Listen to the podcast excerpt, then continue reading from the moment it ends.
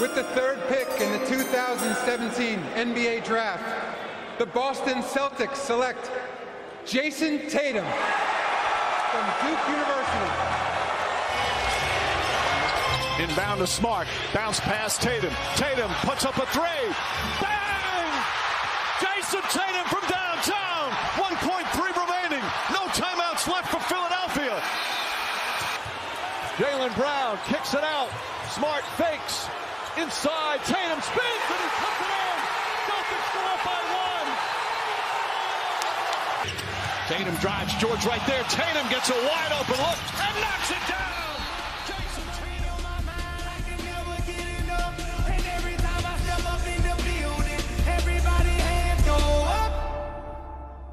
And they stay there,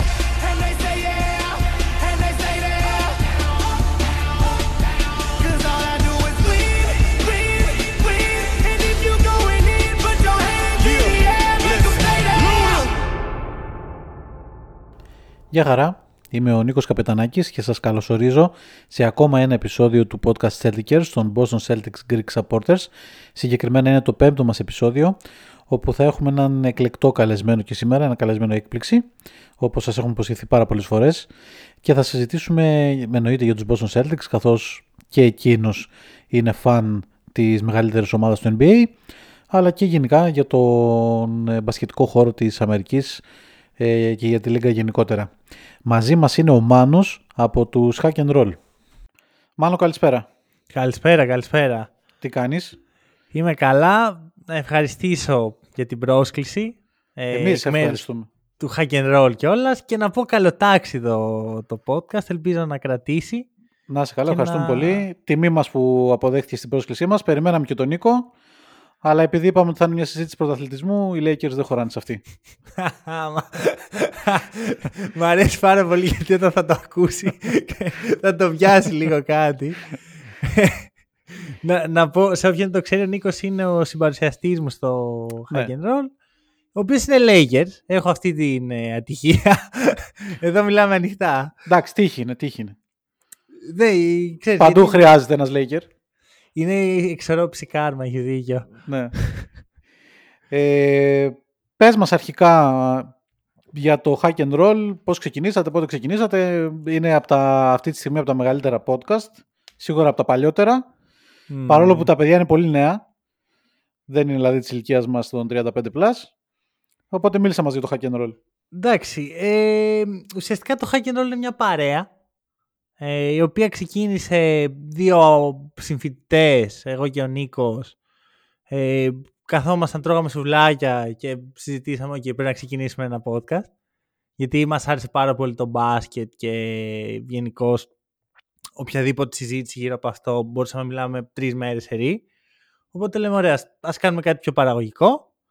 Μετά από δύο μήνες έσκασε ο κορονοϊός, οπότε μας έκατσε ψηλό κουτί, βρήκαμε ένα ρυθμό και σιγά σιγά αρχίζει να μεγαλώνει και λέω παρέα γιατί δεν το βλέπω σαν να είναι κάτι, δεν, δεν το βλέπω δημοσιογραφικά, δεν είμαι δημοσιογράφος, δεν είμαι ε, κάποιος ο οποίος ε, θα κάτσει να, να κάνει ρεπορτάζ. Είμαι ουσιαστικά ένας τύπος που του αρέσει το μπάσκετ, του αρέσει να μαθαίνει για το μπάσκετ και μου αρέσει πάνω απ' όλα να αλληλεπιδράω με άλλους ανθρώπους που το αγαπάνε. Ουσιαστικά είναι το χόμπι σου. Είναι, είναι χόμπι, ναι, αλλά το κύριο είναι ότι δεν, δεν μ' αρέσει αυτή η κουλτούρα ότι εγώ είμαι εδώ πέρα, έχω το μικρόφωνο και ξέρω κάτι παραπάνω από σένα, γιατί Ναι. δεν είναι έτσι. Ε, Όλοι ξέρουμε τα ίδια, όχι ξέρουμε, όλοι αντιλαμβανόμαστε τον μπάσκετ με τον τρόπο μας, διαβάζουμε όσο μας ε, αφορά και όσο μας ενδιαφέρει και τελειώνει εκεί. Να πούμε ότι ο Μάνος είναι φίλος των Boston Celtics. Μμμ, μμμ. Οπότε ένας λόγος τιμή μας παραπάνω και που έχει ένα τόσο, που είναι συμπαρουσιαστής σε ένα τόσο μεγάλο και γνωστό podcast, αλλά και που έχει αποδεχτεί και την πρόσκλησή μας. Θα μιλήσουμε σήμερα για Celtics, θα μιλήσουμε και γενικά για NBA, αλλά ειδικά τώρα μετά το, πώς να χαρακτηρίσω τώρα το παιχνίδι της Παρασκε... των ξημερωμάτων της Παρασκευής, μέσα στο Milwaukee, που εγώ εντάξει περίμενα ότι θα κερδίσουμε, αλλά δεν περίμενα έτσι, να σου πω την αλήθεια. Ε, ούτε, ούτε εμείς, ούτε οι Celtics δεν το περίμενα. Ναι, δεν ξέρω. Αλλά νομίζω ότι χτίζουμε σιγά σιγά μια κουλτούρα με το Milwaukee και δίνουμε κάποιες απαντήσεις. Μμμ. Εντάξει, τι πιο σύνηθες να συμβεί, θα πω. Ναι, σωστά. ε, όχι, προφανώς. Γενικά η Bucks είναι ομάδα που τη σέβομαι πάρα πολύ. Ε, ας πούμε τη Φιλαδέλφια δεν τη σέβομαι σε τέτοιο βαθμό. Που, που δεν θα κάνουν την πλάκα. εκεί. Γιατί η Φιλαδέλφια δεν θυμάμαι τίποτα καλό Ναι. απέναντί μας. Εντάξει, ε, με τους Bucks έχουμε την παράδοση που ξεκίνησε στα περσινά playoff. Εγώ θυμάμαι και στα περσινά Χριστούγεννα που είμαστε στα χειρότερά μας. Τώρα μιλάμε για το 20, Χριστούγεννα του 21 Το 21, ναι. είμαστε στα χειρότερά μας και παίζουμε ένα ημίχρονο που είναι προοικονομία για το μέλλον μας σαν ομάδα και μετά στο δεύτερο το γυρνάνε γιατί ακόμα δεν έχουμε βρει την ισορροπία. Ε, μας βοήθησε το ότι έλειπε ο Μίλτον πέρσι και γι' αυτό φοβάμαι να πω ότι είναι τέτοια η παράδοση. Αν ήταν εκεί και κερδίζαμε, τότε θα σου έλεγα, οκ, είμαστε όντως, ε, τους έχουμε κάνει πελάτες. Εγώ τώρα για να μιλήσω λίγο αντικειμενικά, νο- πιο πολύ με έχει τρομάξει το προχθεσινό αποτέλεσμα. Να πούμε καταρχήν ότι γράφουμε Κυριακή βράδυ 2 Απριλίου. Οπότε γι' αυτό μιλάμε για προχθεσινό αποτέλεσμα. Ε, και- δηλαδή και το εύρος της διαφοράς πιο πολύ με προβληματίζει παρά με ενθουσιάζει να σου πω την αλήθεια. Γιατί σίγουρα ο Γιάννης ήθελε 100% εκδίκηση και για τα περσινά, αλλά τώρα και με αυτή τη συντριβή, παρόλο που εντάξει, ψηλοδιάφορο ήταν το μάτσο τώρα για τους Bucks, γιατί δεν Ναι. νομίζω ότι α, είναι τώρα αμφισβητείται η πρώτη θέση. Αλλά του βάζεις ένα τυράκι παραπάνω να πάει στα playoff και να τα σπάσει. Θεωρώ ότι σε μεγάλο βαθμό το οδήγησαν εκεί οι Bucks. Είδαμε ένα μάτσο το οποίο δεν προσπάθησαν καθόλου να αλλάξουν, να κάνουν adjustments. Ε, εμείς όταν είμαστε στη μέρας μας στο shoot δεν υπάρχει περίπτωση να χάσουμε. Ναι, Δηλαδή, αν δει το όταν τρίποντο, πιάνουμε- ναι, ναι. τα υψηλά ποσοστά που πιάναμε στην αρχή της χρονιάς.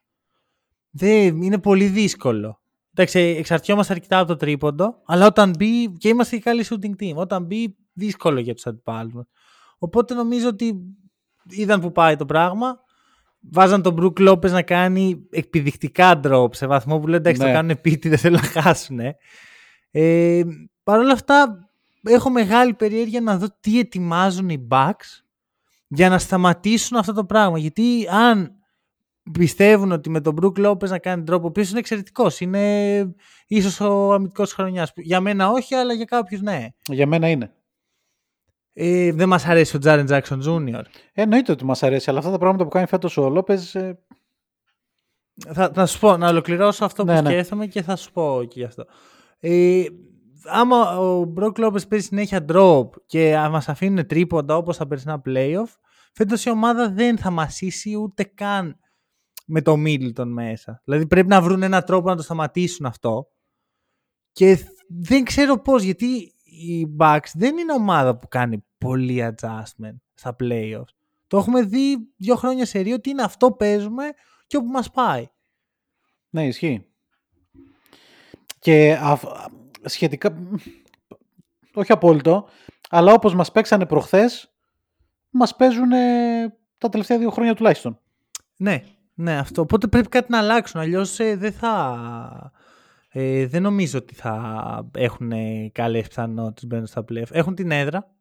Η έδρα μετράει πολύ. Ε, φοβάμαι πιο πολύ την έδρα της Φιλαδέλφια. Ναι, ναι, εννοείται. Είναι Ναι. πολύ καλ, καλή πόλη για μπάσκετ Φιλαδέλφια. Το Milwaukee Εντάξει, δεν στην είναι. Ανατολή είναι Φιλαδέλφια, Βοστόνη, εννοείται και το TD Garden. Καλά, έχει και Bulls, έχει εντάξει, διάφορες Ναι. παραδοσιακές έδρες. Σικάγο και Νιου Γιόρκ. Αυτή είναι, θεωρώ, Ναι. η, η μεγάλη τετράδα της ε, Ανατολής. Ε, ναι, σε το, έδρες Milwaukee, πάντα. σι- το Milwaukee σίγουρα δεν είναι φόβητρο σαν έδρα.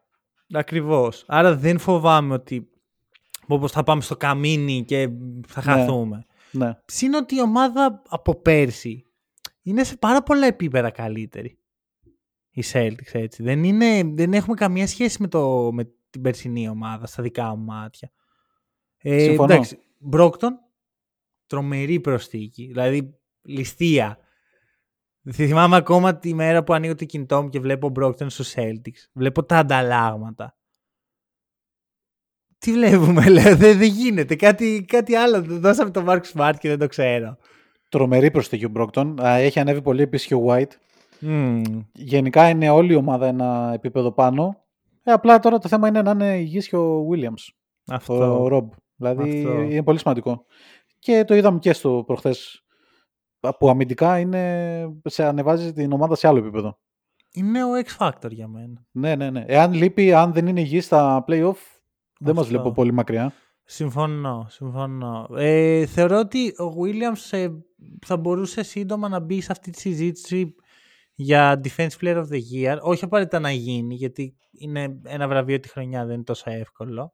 Αλλά να είναι στους υποψήφιους... Ε, εμένα μου αρέσει πολύ ο Jaren Jackson, όπως είπα.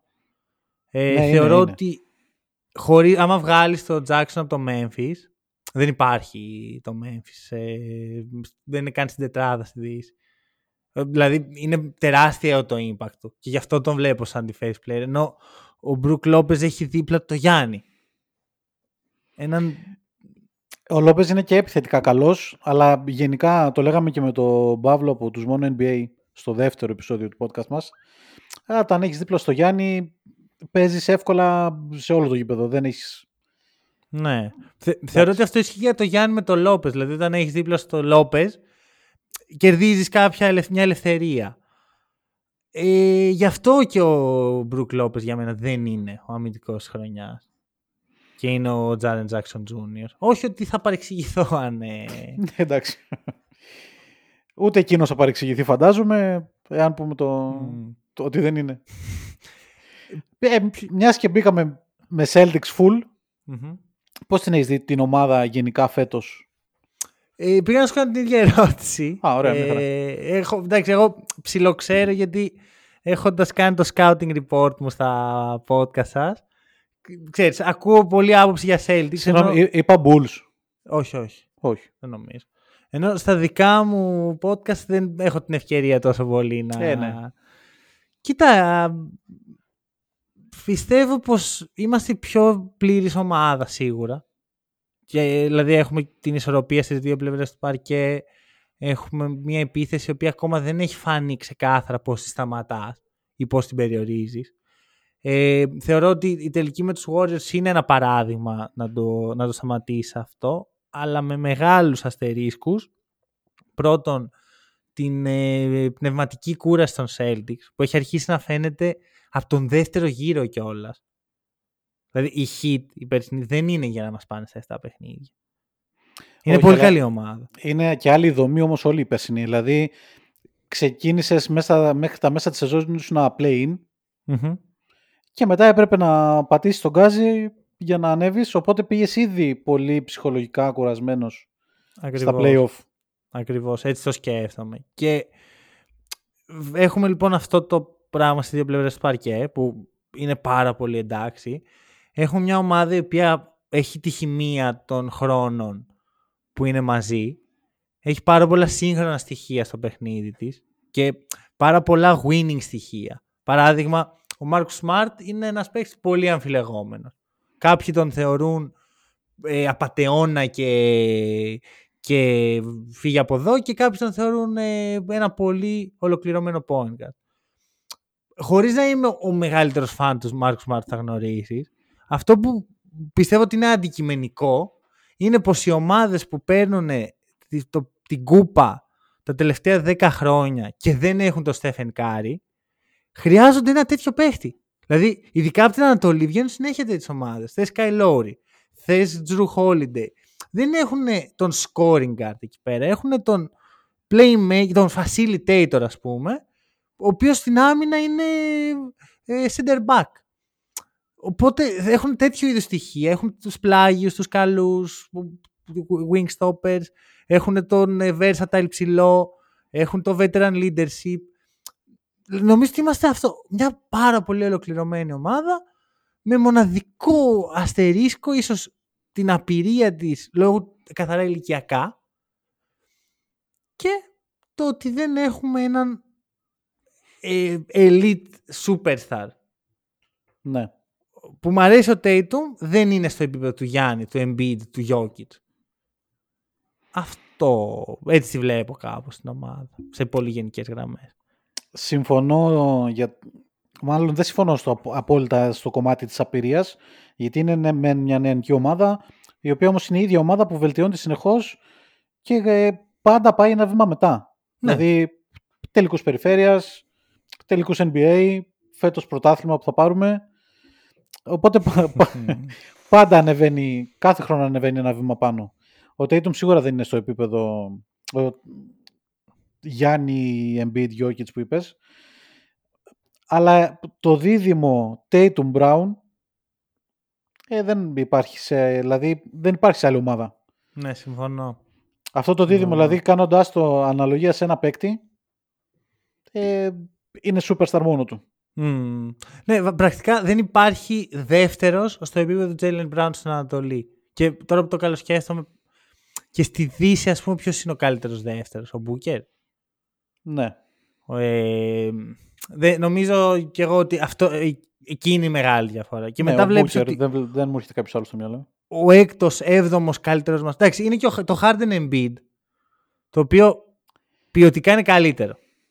Δηλαδή, άμα πάρεις ποιοτικά τα χαρακτηριστικά των δύο παιχτών, πιθανότατα είναι καλύτερο. Ε, Αλλά... ποιοτικά, ποιοτικά καλύτερο μπορεί να είναι και το Καϊρή Ντόνσιτς. Ναι, μπράβο, μπορεί. Αλλά Η, η, η χημεία είναι εδώ πέρα που παίζει. Βασικά το πώς δένουν αυτά τα χαρακτηριστικά. Γιατί εγώ δεν έχω πιστεί ότι το Harden Embiid. είναι και Δεν- προσήλωση στο στόχο. Δεν είναι μόνο το δέσιμο. Εντάξει, φέτος έχει δέσει το Harden Embiid. Είναι το καλύτερο pick and roll ε, στη Λίγκα. Αλλά η προσήλωση στο στόχο είναι που δεν τους βάζω στο παιχνίδι και γι' αυτό τους θεωρώ και φαβορεί Ναι. τη Φιλαδέλφια. Τους θεωρείς contender; Όχι. Όχι, ε. όχι, όχι, σε καμία περίπτωση. Θα, θα το αναλύσει. Για τη Φιλαδέλφια; Ναι, ναι, ναι. δεν τους θεωρώ γιατί ο πρώτος και κύριος λόγος είναι ο Doc Rivers Ok. Τέλεια. και δεν, αυτό δεν θα το αναλύσω παρακα- παραπάνω. Ε, και γιατί μας έχουν δείξει και τα προηγούμενα χρόνια ότι ο Embiid που ήταν τα προηγούμενα χρόνια στη Φιλαδέλφια δεν έκανε το βήμα παραπάνω γιατί να το κάνει τώρα; Μμμ. έχοντα, έχοντας δύο ομάδες ε, τους Bucks και τους Celtics οι οποίοι είναι σε άλλο επίπεδο κατά τη γνώμη μου δεν βρίσκω τον τρόπο να, να σταματήσει η Φιλαδέλφια καμία από τις δύο ομάδες έχω ακούσει ότι οι Celtics θα είναι second round exit από τη Φιλαδέλφια κτλ. Δεν το πιστεύω σε καμία περίπτωση. Ε, και όσον αφορά το Harden, τώρα ξαφνικά ο Harden ε, το καλοκαίρι ήταν πάνω στα κότερα με θέριες υπάρξεις και τα λοιπά και ξαφνικά μου γι- να γίνει contender. Ok. Ok. Ε, ταιριάζουμε αρκετά σε αυτό. Κάνοντας λίγο το συνήγορο του διαβόλου θα πω ότι η Φιλαδέλφια έχει μια παραπάνω χημεία που για μένα μετράει πάρα πολύ και θεωρώ ότι πολλοί άνθρωποι δεν το καταλαβαίνουν αυτό. Δεν καταλαβαίνουν τι διαφορά μπορεί να κάνει μία σεζόν παραπάνω για μια ομάδα. Για, ας πούμε, για, γι' αυτό δεν θεωρώ το Phoenix πιο contenders από ότι τους Nuggets. Ναι, συμφωνώ. Είμαι, είμαι σε τέτοιο. Εντάξει, που αυτό το έχω κολλήσει και λίγο από τους Celtics που χτίσαμε έτσι μια, μια ομάδα τώρα. Ότι θα δώσουμε το χρόνο, δεν θα κάνουμε trade κόσμο για να έρθει άμεσα ο Superstar. Για να φτάσουμε εδώ που είμαστε σήμερα, που έχουμε και αυτό, και τη χημεία. Μα ουσιαστικά οι πιο δεμένες ομάδες σε επίπεδο χημίας είναι οι Celtics, είναι η Φιλαδέλφια, είναι οι Bucks, είναι το Denver. Η Φιλαδέλφια, ο, δύσκολο. Δεν, δεν νομίζω ότι είναι τόσο. Γιατί ενώ έχουν καλύτερη χημεία σχέση με πέρσι, το Harden Embiid ακόμα εγώ δεν το έχω δει μες στο γήπεδο να δένει. Ε, που αυτό μπορεί να έχει να κάνει και με τον προπονητή τους.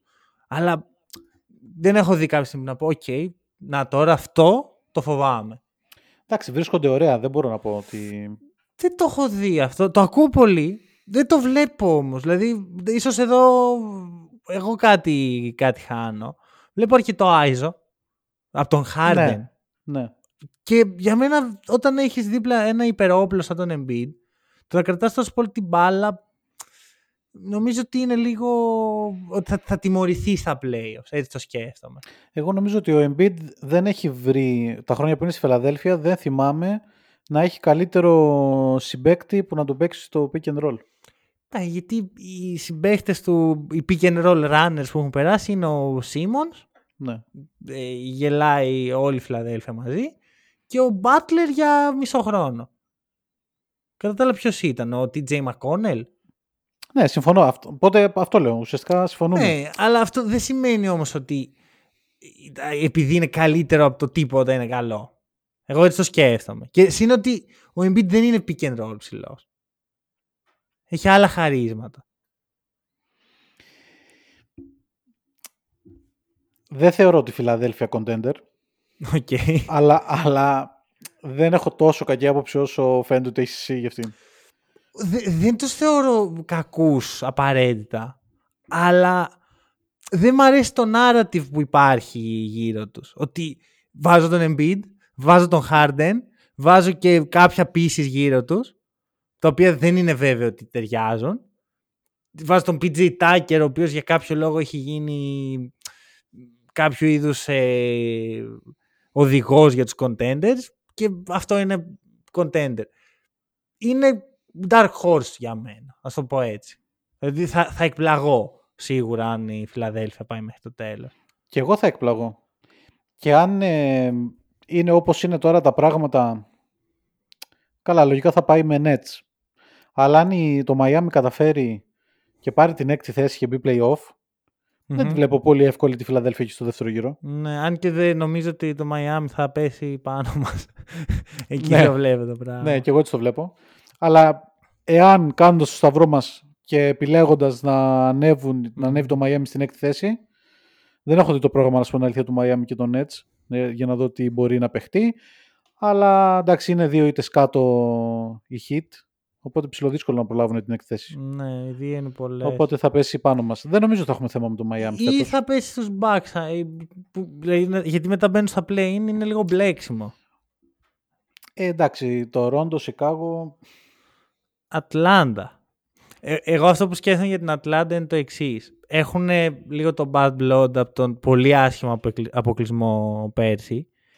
Έχουν έναν κανονικό προπονητή. Όχι, απλό- όχι κανονικό, γιατί και ο Μακμίλαν ήταν κανονικός. Έναν elite προπονητή. Μ' αρέσει πάρα πολύ ο Σνάιντερ. Και έχουν και έναν bowler που γενικώς εγώ το είπα και πριν ότι δεν πιστεύω ότι ο scoring point guard είναι απαραίτητα αυτό που χρειάζεσαι. Αλλά όταν είναι ένα παιχνίδι και είναι αν κερδίσεις περνάς, άμα χάσεις όχι, τότε τον χρειάζεσαι αυτό τον παίχτη.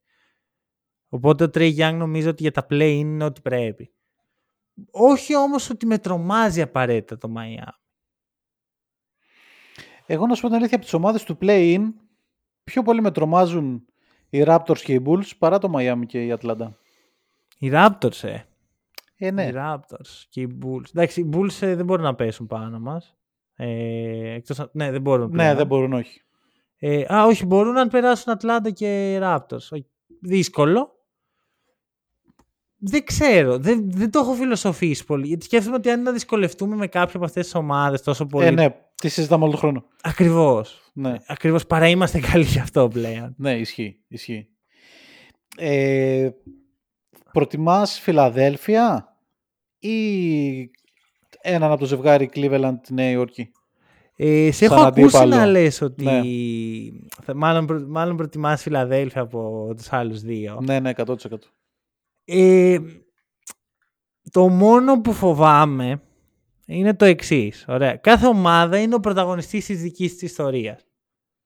Ε, δηλαδή, αυτό το είχα, το είχα ακούσει για, για τους κακούς στις ταινίες, ότι ο κακός είναι ο ήρωας στη δικιάς του ιστορίας.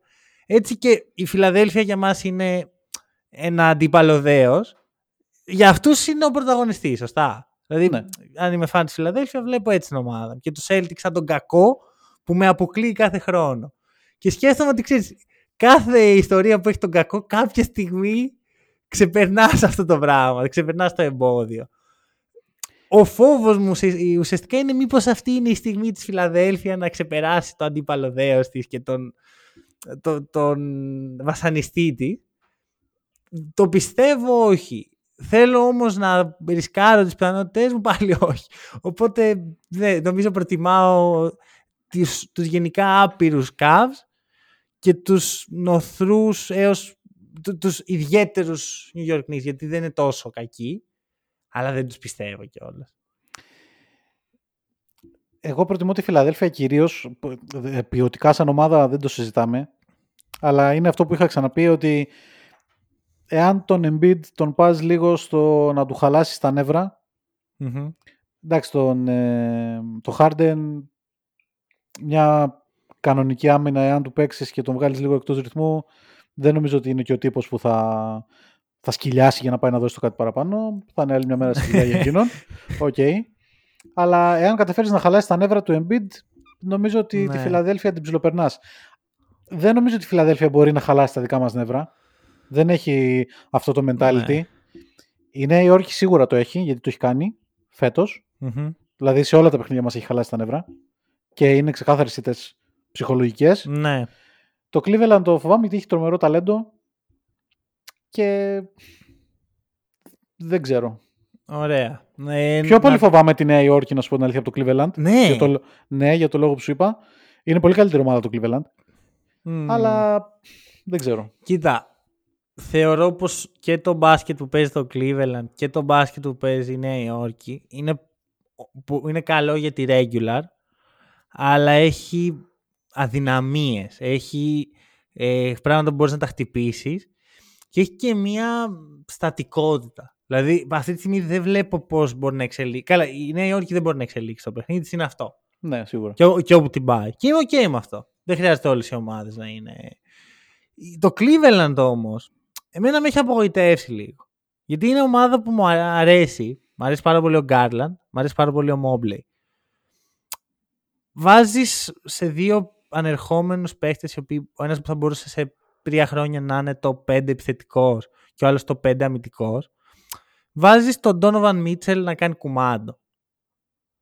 Και θεωρώ ότι εκεί κάπου χαλάει το. το- σα- σαν να παίρνεις κάτι από τους υπόλοιπους. Το κάνει καλά όμως. Το κάνει πολύ καλά για τη φάση που είναι τώρα οι Cavs. Αλλά εγώ σκέφτομαι ένα βήμα παραπέρα. Πώς πάμε στο επόμενο βήμα σαν Cleveland. Δηλαδή πιστεύω ότι θα, στα playoff με το που βρουν το Milwaukee κατά πάσα πιθανότητα θα είναι, θα είναι η πρώτη φορά που θα πούμε «ΟΚ, το Cleveland έχει ενδιαφέρον, δεν είναι η ώρα τους, πρέπει να κάνουν το βήμα παραπέρα». Και δεν ξέρω πώς, γιατί η- η επίθεσή τους αυτή τη στιγμή μου μοιάζει εγκλωβισμένη στα καπρίτσια σε πολύ εισαγωγικά του Donovan Mitchell, που δεν είναι κακός παίχτης, αλλά δεν είμαι σίγουρος ότι είναι winner Ναι. με τον τρόπο που παίζει. Δεν είναι θέμα mentality, είναι καθαρά θέμα δυνατοτήτων για μένα. Και υπάρχει ήδη ένας τέτοιος παίκτη ο οποίος κάνει την επίθεση των Cavs λίγο πιο στατική, ο Jared Allen, ο οποίος είναι πάρα πολύ καλός rim protector, αλλά επιθετικά έχει δυσκολία να, να αποδώσει. Πέρα από finisher σε pick and roll, δεν προσφέρει κάτι άλλο. Και βάζει έναν παίχτη ο οποίος θέλει πάρα πολύ την μπάλα στα χέρια του, δεν είναι εξαιρετικός δημιουργός. Γίνεται περίεργο. Αυτό λέω μόνο. Ότι η Cleveland δεν ξέρω ακόμα αν με αυτό τον κορμό θα γίνουν contenders ή θα πρέπει να γίνει κάποια θυσία. Ναι, δεν συμφωνώ απόλυτα, να σου πω την αλήθεια. Νομίζω ότι με μια veteran προστίκη μπορούν να μπουν στο παιχνίδι. Όχι τώρα. Ναι. Και δεν, δεν είμαι και πολύ σίγουρος ότι οι Bucks θα έχουν ε, πολύ εύκολη σειρά με το Cleveland. Μ, δε- Γιατί δεν μα- θεωρώ ότι θα έχουν εύκολη σειρά. Ναι. Απλώς θα φανεί η διαφορά. Αυτό, αυτό είναι το point. μου. Μπορεί να πάει 4-2. Δεν νιώθω όμως ότι θα πούμε ποτέ. Όπα. Εδώ, εδώ κινδυνεύουν οι Bucks. Έτσι το σκέφτομαι. Θεωρείς πιο δύσκολο το, τη σειρά με τη Φιλαδέλφια ή τη σειρά με τους Bucks; Γιατί με μπέρδεψες λίγο. Μ, όχι, όχι. Τους, σίγουρα τη σειρά με τους Bucks. Α, Ε, η Φιλαδέλφια είναι το, α, ο φόβος που έχω σε πολλά εισαγωγικά ότι μήπως είναι η ώρα τους. Που δεν το πιστεύω. Με είναι Doc αυτό Ri- το, το ένστικτο του φαν. Ναι, με Doc Rivers δεν νομίζω ότι θα έρθει ποτέ η ώρα τους. Δεν, ε, δεν συμπαθείς ιδιαίτερα, Ντόκ. Ε, δεν είναι θέμα, δεν είναι θέμα συμπάθειας, είναι θέμα Ναι. δεδομένων. Τι έχει δείξει. Μ, Ναι, δηλαδή ένα πρωτάθλημα πήρε με τους Celtics, ναι. με υπερομάδα, που Μμμ. εγώ, εγώ αν πήγαινα θα το έπαιρνα για άλλα δύο χρόνια. ε, οπότε το, ήδη το Ναι. λέγαμε και αυτό με τον Παύλο ότι είναι ο καλύτερος για εμψυχωτής, να το βάλεις να είναι το totem της ομάδας, να είναι... Μμμ. Αλλά προπονητικά κάνει καλή σεζόν φέτος προπονητική, δεν, ε, δεν λέω το αντίθετο. Αλλά πάλι νομίζω ότι στο, σημείο, στο τελικό σημείο θα κάνουν μία έτσι, θα χύσουν την καρδάρα με το γάλα και Ναι, όχι, είμαι... Θα δούμε και- αυτό που και εγώ έτσι βλέπουμε. τους βλέπω.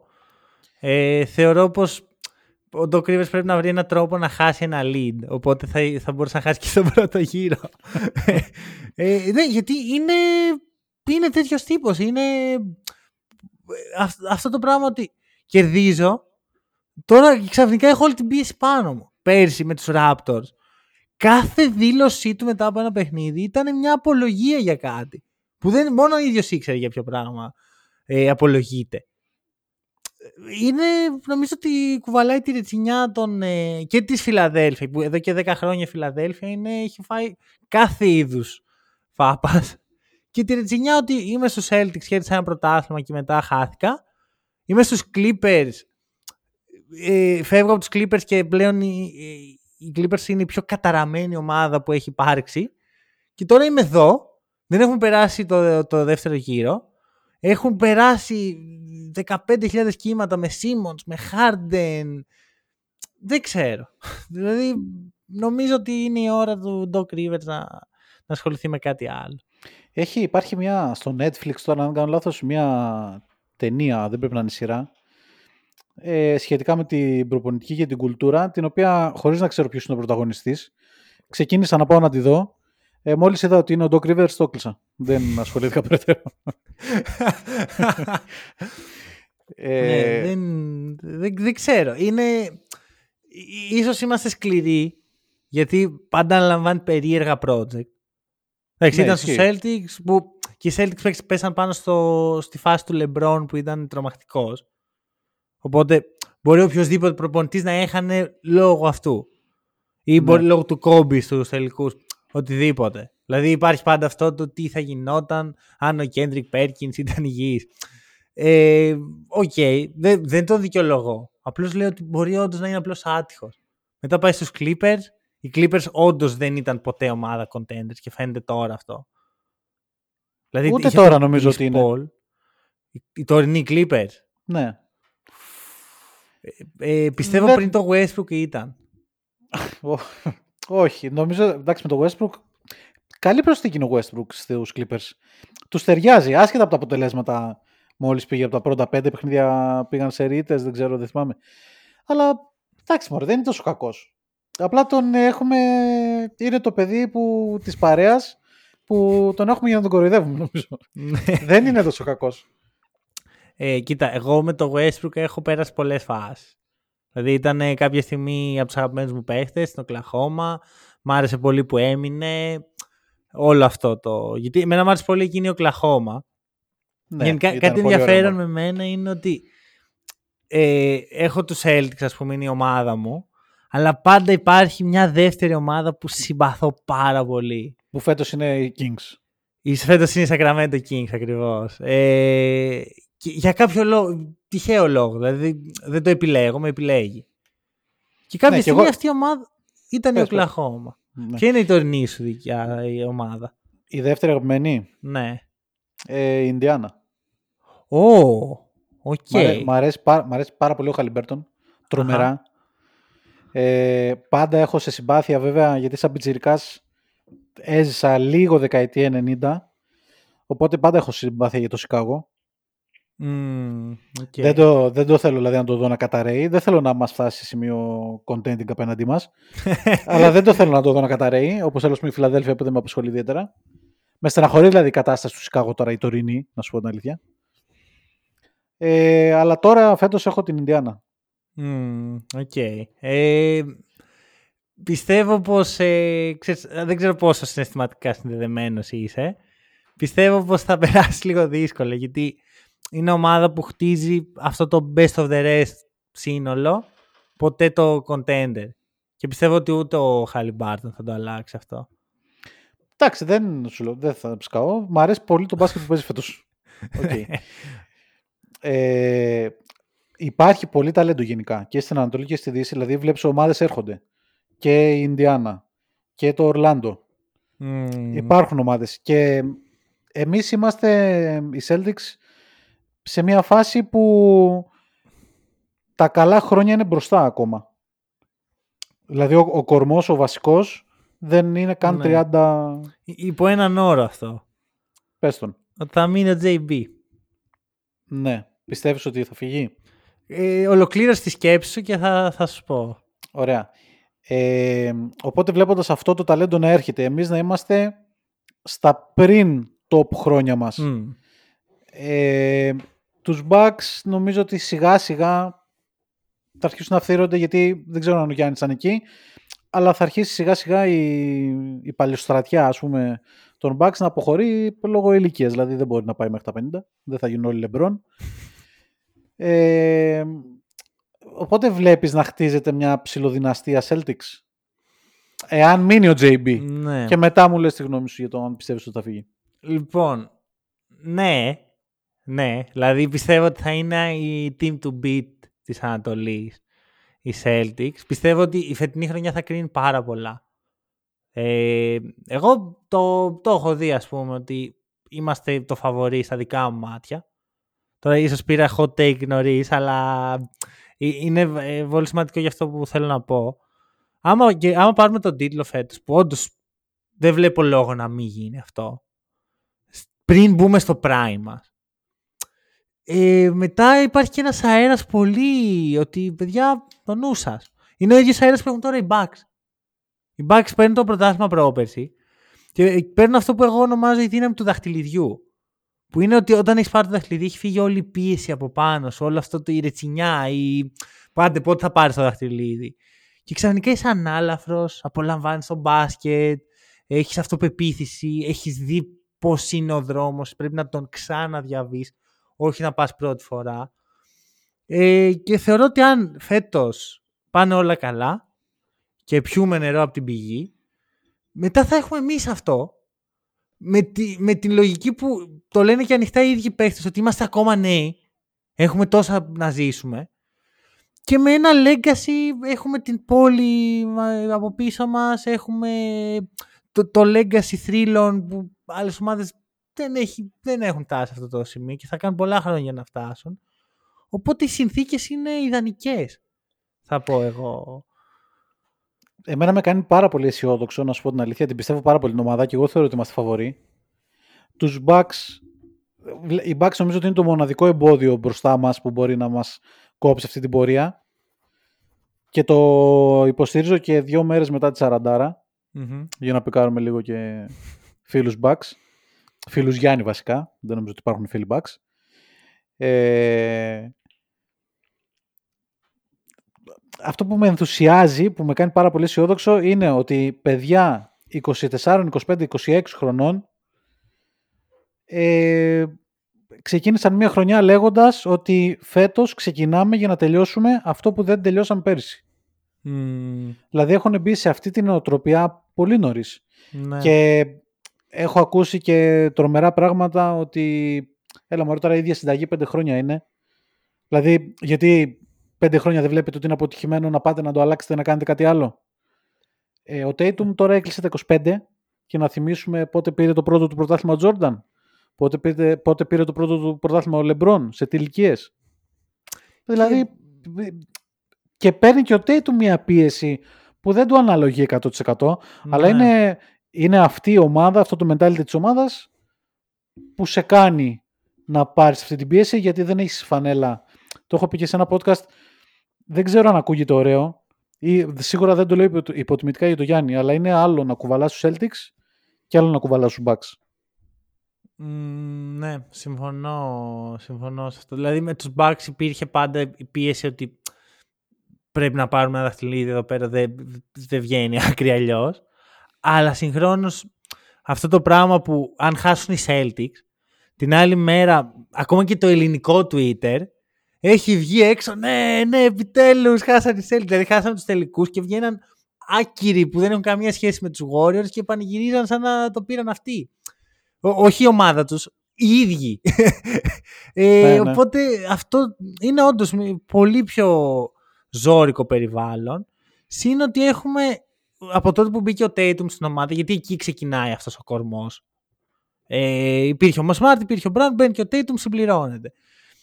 Είμαστε κάθε χρόνο, είτε στους τελικούς περιφέρειας, είτε με βλέψεις, έχουμε τις, α- τις ατυχίες μας, εννοείται, αλλά ε, έχουμε αλλάξει ουσιαστικά τε- τε- δύο κορμούς.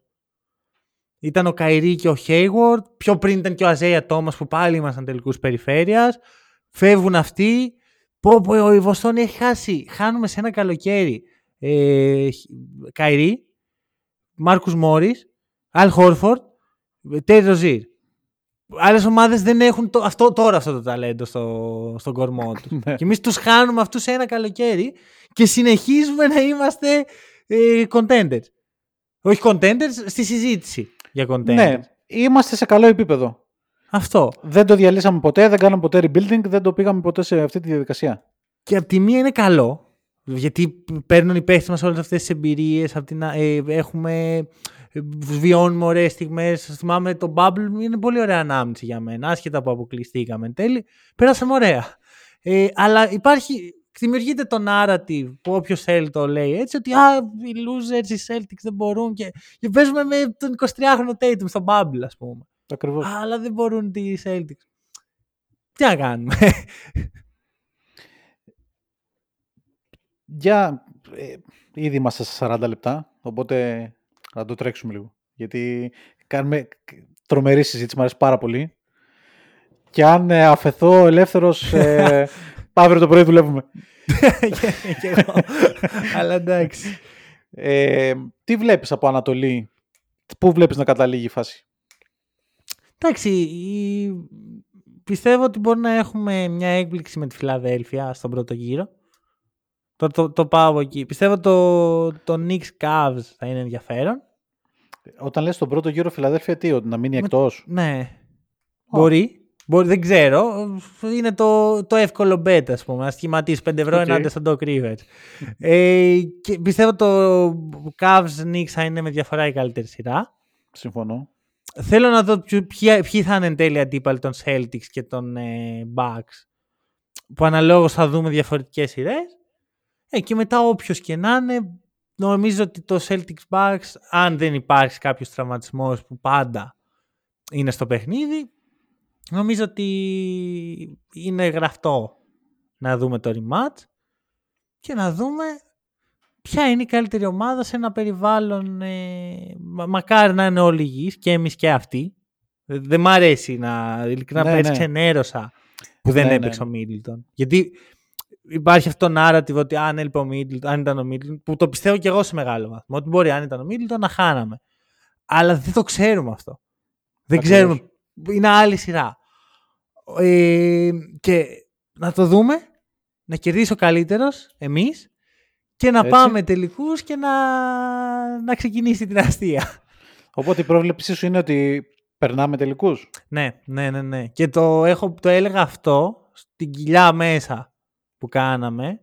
Ε, ένας λόγος είναι ότι οι Bucks δεν έχουν κάνει κοιλιά φέτος. Πώς; Δηλαδή, Ναι, sorry, είχε, δυσκολεύτηκε ο, ο, ο Γιάννης στην αρχή να κουβαλήσει και, που δεν- βασικά όχι, δεν δυσκολεύτηκε γιατί έλειπε ο Μίτλτον αλλά σιγά σιγά φτάνουμε σε ένα σημείο που οι Bucks εδώ και τρεις μήνες απλώς γεμίζουν τις μηχανές και προχωράνε και προχωράνε. Ο Μπρουκ Λόμπεζ είναι στην καλύτερη σεζόν της καριέρας του. Ο Τζρου είναι στην καλύτερη σεζόν της καριέρας του.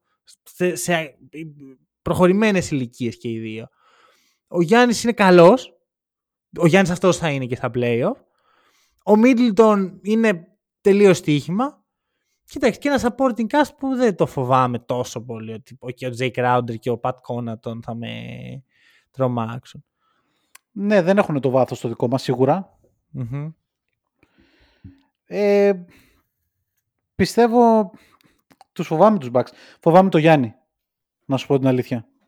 Δηλαδή είναι η ειδοποιώς διαφορά, είναι ένας παίκτης που εμείς δεν έχουμε. Ε, δεν ξέρω αν μπορούμε να τον σταματήσουμε, δεν ξέρω αν μπορεί κανένας μέσα στη λίγα να, μπορεί να τον σταματήσει. Οπότε χρειάζεται να κάνουμε, αυτό που χρειάζεται να κάνουμε εμείς είναι να ανεβάσουμε το δικό μας επίπεδο, να ανέβει ο Tatum, Μμ. που στα τελευταία παιχνίδια δείχνει ότι ανεβαίνει σιγά σιγά, δηλαδή είναι καλό σημείο με- και μαζί με την ομάδα, τραβάει και την ομάδα μαζί του. Εάν ανέβει ο Tatum σε σημείο περσινών play-off της σειράς με τον Bucks, Ακριβώς. ε, νομίζω ότι δεν θα έχουμε πρόβλημα. Ακριβώς. Και νομίζω ότι δεν θα πάει καν σε Game 7, λέω εγώ. Ου. Λέω εγώ. Ε, ωραία. Ε, σου έχω δύο ερωτήσεις που θέλω να δω που στέκεις. Αρχικά εθνική παρακολουθείς; Ναι, ναι, ενδιαφέρει- εννοείται. εννοείται. Ναι, ναι. Ωραία. Υπάρχει ένα beef το οποίο εγώ το βλέπω παντού, συνέχεια. Δηλαδή είναι το Celtics Bucks Και είναι και το Ναι. εθνική Team USA που έχουμε παίξει.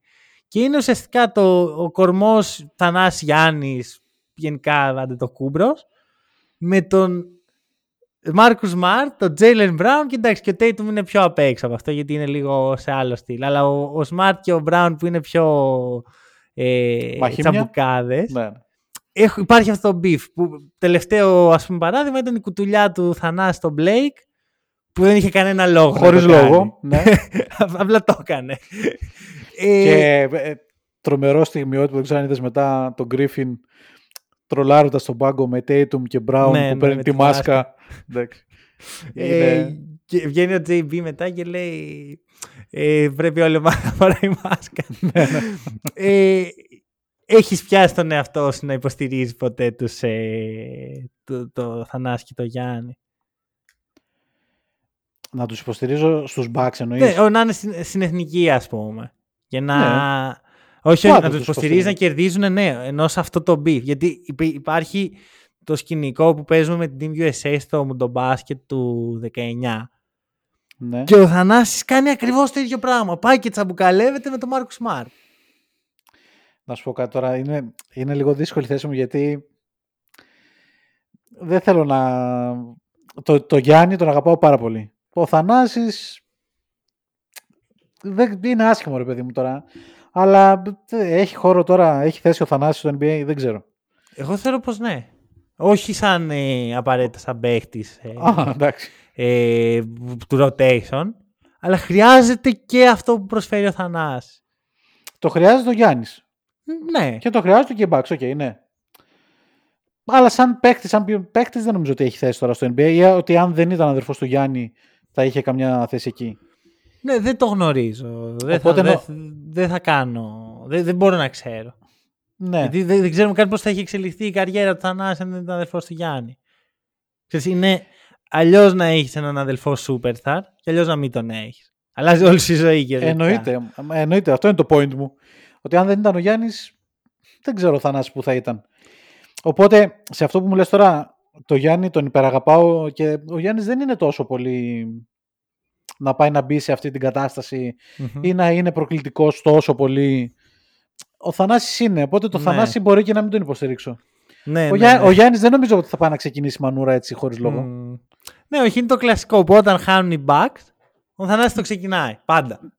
ναι, το, έ- το έκανε και στη Βοστόνη το, τη Μμ. μέρα των Χριστουγέννων Ακριβώς. με τον Μπράουν. Θα σου πω το εξής. Απ' τη μία το σέβομαι. Ωραία, γιατί εμένα μου αρέσει αυτό. Δηλαδή, είδες ότι πρόσφατα οι Sacramento Kings με τους Ναι, ε, με τους Bucks, Bucks. είχαν, ε, είχαν αυτό το ίδιο πράγμα ουσιαστικά. Χάναν οι Kings, φρίκαρε ο Trey Lyles, ξέρω εγώ, ο Brook Lopez είχε φάει μια αγωνιά πριν. Εγώ το σέβομαι αυτό. Μ' αρέσει, δεν, δεν θέλω να παίζουν ξύλο οι παίχτες, εννοείται. Αλλά μ' αρέσει να δείχνουν, να τους νοιάζει, να τους ενδιαφέρει. Δηλαδή αυτό το «Ε, εντάξει, just business και πάω σπίτι μου δεν μου κάνει εμένα.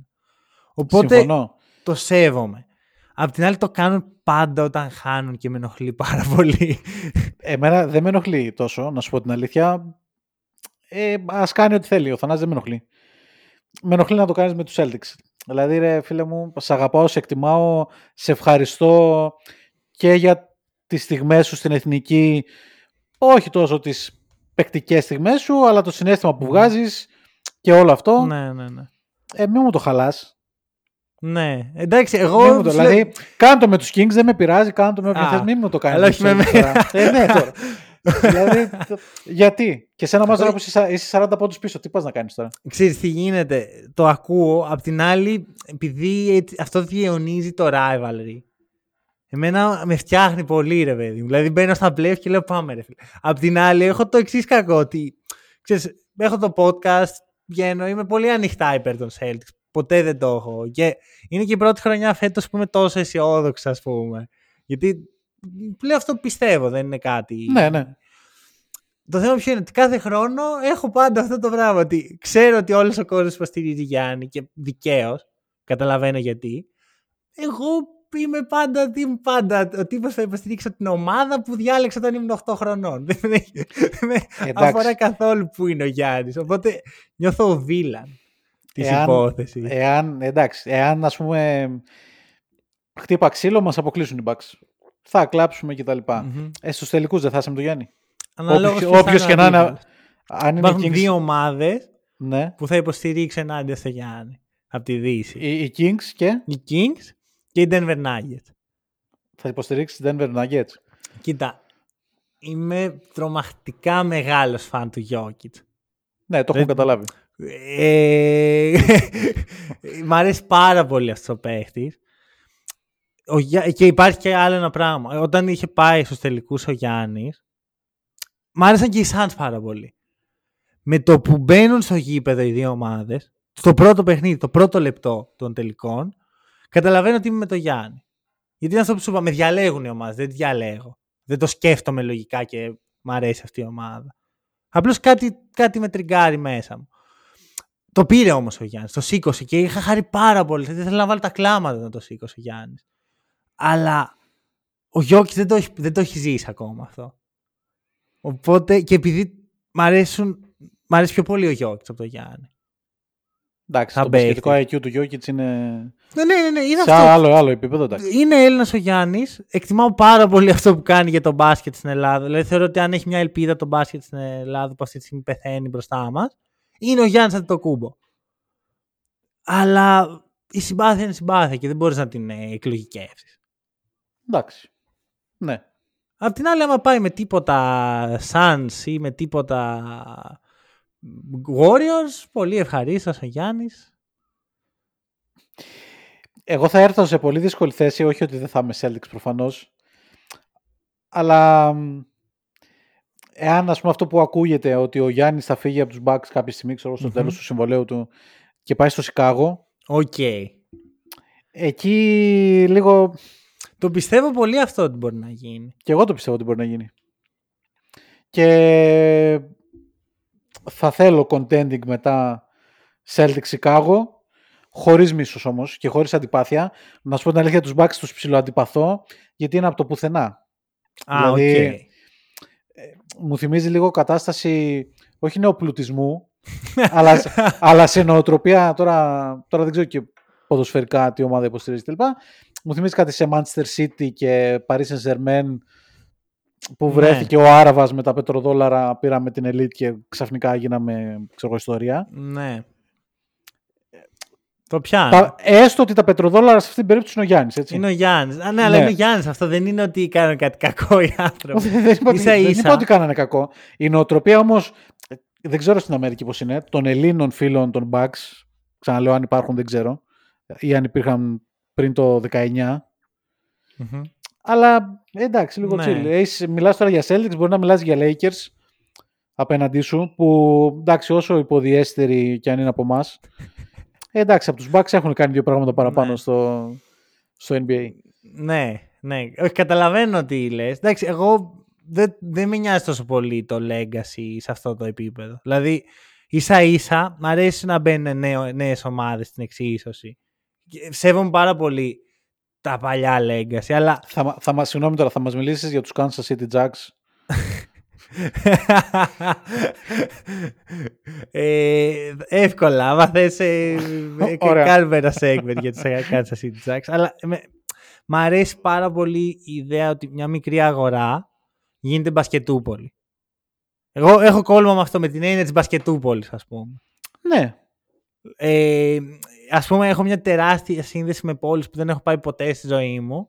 Απλώς επειδή διαβάζω πόσο πολύ αγαπάνε τον μπάσκετ και βλέπω γήπεδά τους και, και μ' αρέσουν αυτά. Οπότε μ' αρέσει η ιδέα ότι το Milwaukee από μια τελείως αδιάφορη αγορά που αν δεν ήταν ο Γιάννης, δεν ξέρουμε καν αν θα ήταν ακόμα στο Milwaukee Bucks. Θα ήταν τελείως άλλη ιστορία τους. ναι, ναι. Έχουν γίνει μια ομάδα που τους νοιάζει τουλάχιστον. Συγχρόνως δεν έτυχε ποτέ, λο- κυρίως λόγω των Celtics, γιατί με το που ξεκινάει ο Γιάννης να γίνεται ε, διεκδικητής, είμαστε κι εμείς. Και συναντιόμαστε κάθε ε, καλοκαίρι. Προφανώς και κάποια στιγμή θα πω εντάξει φτάνει. Θέλω να κερδίσουν οι Celtics. Και μας έχουν αποκλείσει κιόλας. Δεν είναι σαν τη Φιλαδέλφια που λες Ναι, εντάξει, όχι. όχι. Δηλαδή, με τη Φιλαδέλφια δεν έχω καμία κακία. Λέω εντάξει τους καημένους. Δεν τι είμαι, φαν των. ναι, ε, αυτό με τη Φιλαδέλφια δεν είναι για θέμα κακίας, αλλά είναι θέμα ότι. Ε, εντάξει, οκ, Φιλαδέλφια είναι τώρα. μωρέ. Αυτό. Τους Bucks αυτό. Μ' αρέσει το ri- rivalry. Τους συμπαθώ Απλώς έτυχε να είναι στη λάθος περιφέρεια. Αν ήταν στη Δύση μπορεί να τους συμπαθούσα πολύ Ναι, ναι, ναι, περισσότερο. και εγώ, και εγώ σίγουρα 100%. Ή αν δεν ήμασταν εμείς contenders ή όταν δεν ήταν Ναι. εκείνοι contenders. Ε, πολύ, εννοείται ότι είναι πολύ Ναι. συμπαθική ιστορία γενικά. Μμμ, ναι, ναι. Αν και Αλλά λόγω του Γιάννη και πάλι, αλλά οκ. να ξέρεις, επειδή ας πούμε κάποτε η ομάδα που είχα το κόλλημα το μεγάλο σαν δεύτερη ομάδα μου και τότε δεν ήμασταν contenders ήταν οι Raptors. οκ. Και παίζανε Bucks σε Raptors στα playoff και ξενύχτα εγώ για να υποστήριζω τον Kyle Lowry και τον DeMar DeRozan απέναντι στο Γιάννη. δηλαδή, ξέρεις, είναι αυτό που σου είπα και πριν, είναι θέμα συμπάθειας που τυχαίνει. Δεν, δεν το ελέγχεις. Ωραία, οπότε καταλήγεις ε, Celtics τελικούς NBA. Ε, έτσι πιστεύω. Σε έκανε λίγο πιο αισιόδοξο το προχθεσινό παιχνίδι; Όχι. Όχι. Όχι. Δεν, δεν μου... το- πιστεύω ότι οι Bucks πήραν το, το υπολογισμένο ρίσκο ότι δεν θα, δεν θα δείξουμε τίποτα. Ναι. Που και εμείς δεν δείξαμε, απλά εμάς, το Ε, μας παιχνίδι μπαίναν μας- όλα. Μπαίναν όλα. Εντάξει, είναι... Θα πω ότι το regular season παιχνίδι μας είναι καλύτερο matchup για τους Bucks από το, το regular season παιχνίδι των Bucks για εμάς. ναι. Δηλαδή είμαστε κα- χειρότερο matchup για αυτούς. Συμφωνώ. Έτσι το σκέφτομαι. Συμφωνώ. Ε, δίνεις καμιά πιθανότητα να προλάβουμε την πρώτη θέση στη Όχι. regular; Όχι. Νομίζω ότι δεν θέλω και να την κυνηγήσουμε ιδιαίτερα. Δηλαδή, Ναι. όχι να κάτσουμε να χάσουμε. Αλλά προτιμώ να κάτσουμε να ξεκουραστούμε λίγο. Βλέπω τον Dayton ότι έχει κάνει πρώτη φορά κοιλιά μετά το All-Star Game. Κάθε χρόνο η κοιλιά γίνεται πριν και μετά Ναι. μπαίνει πολύ δυνατά.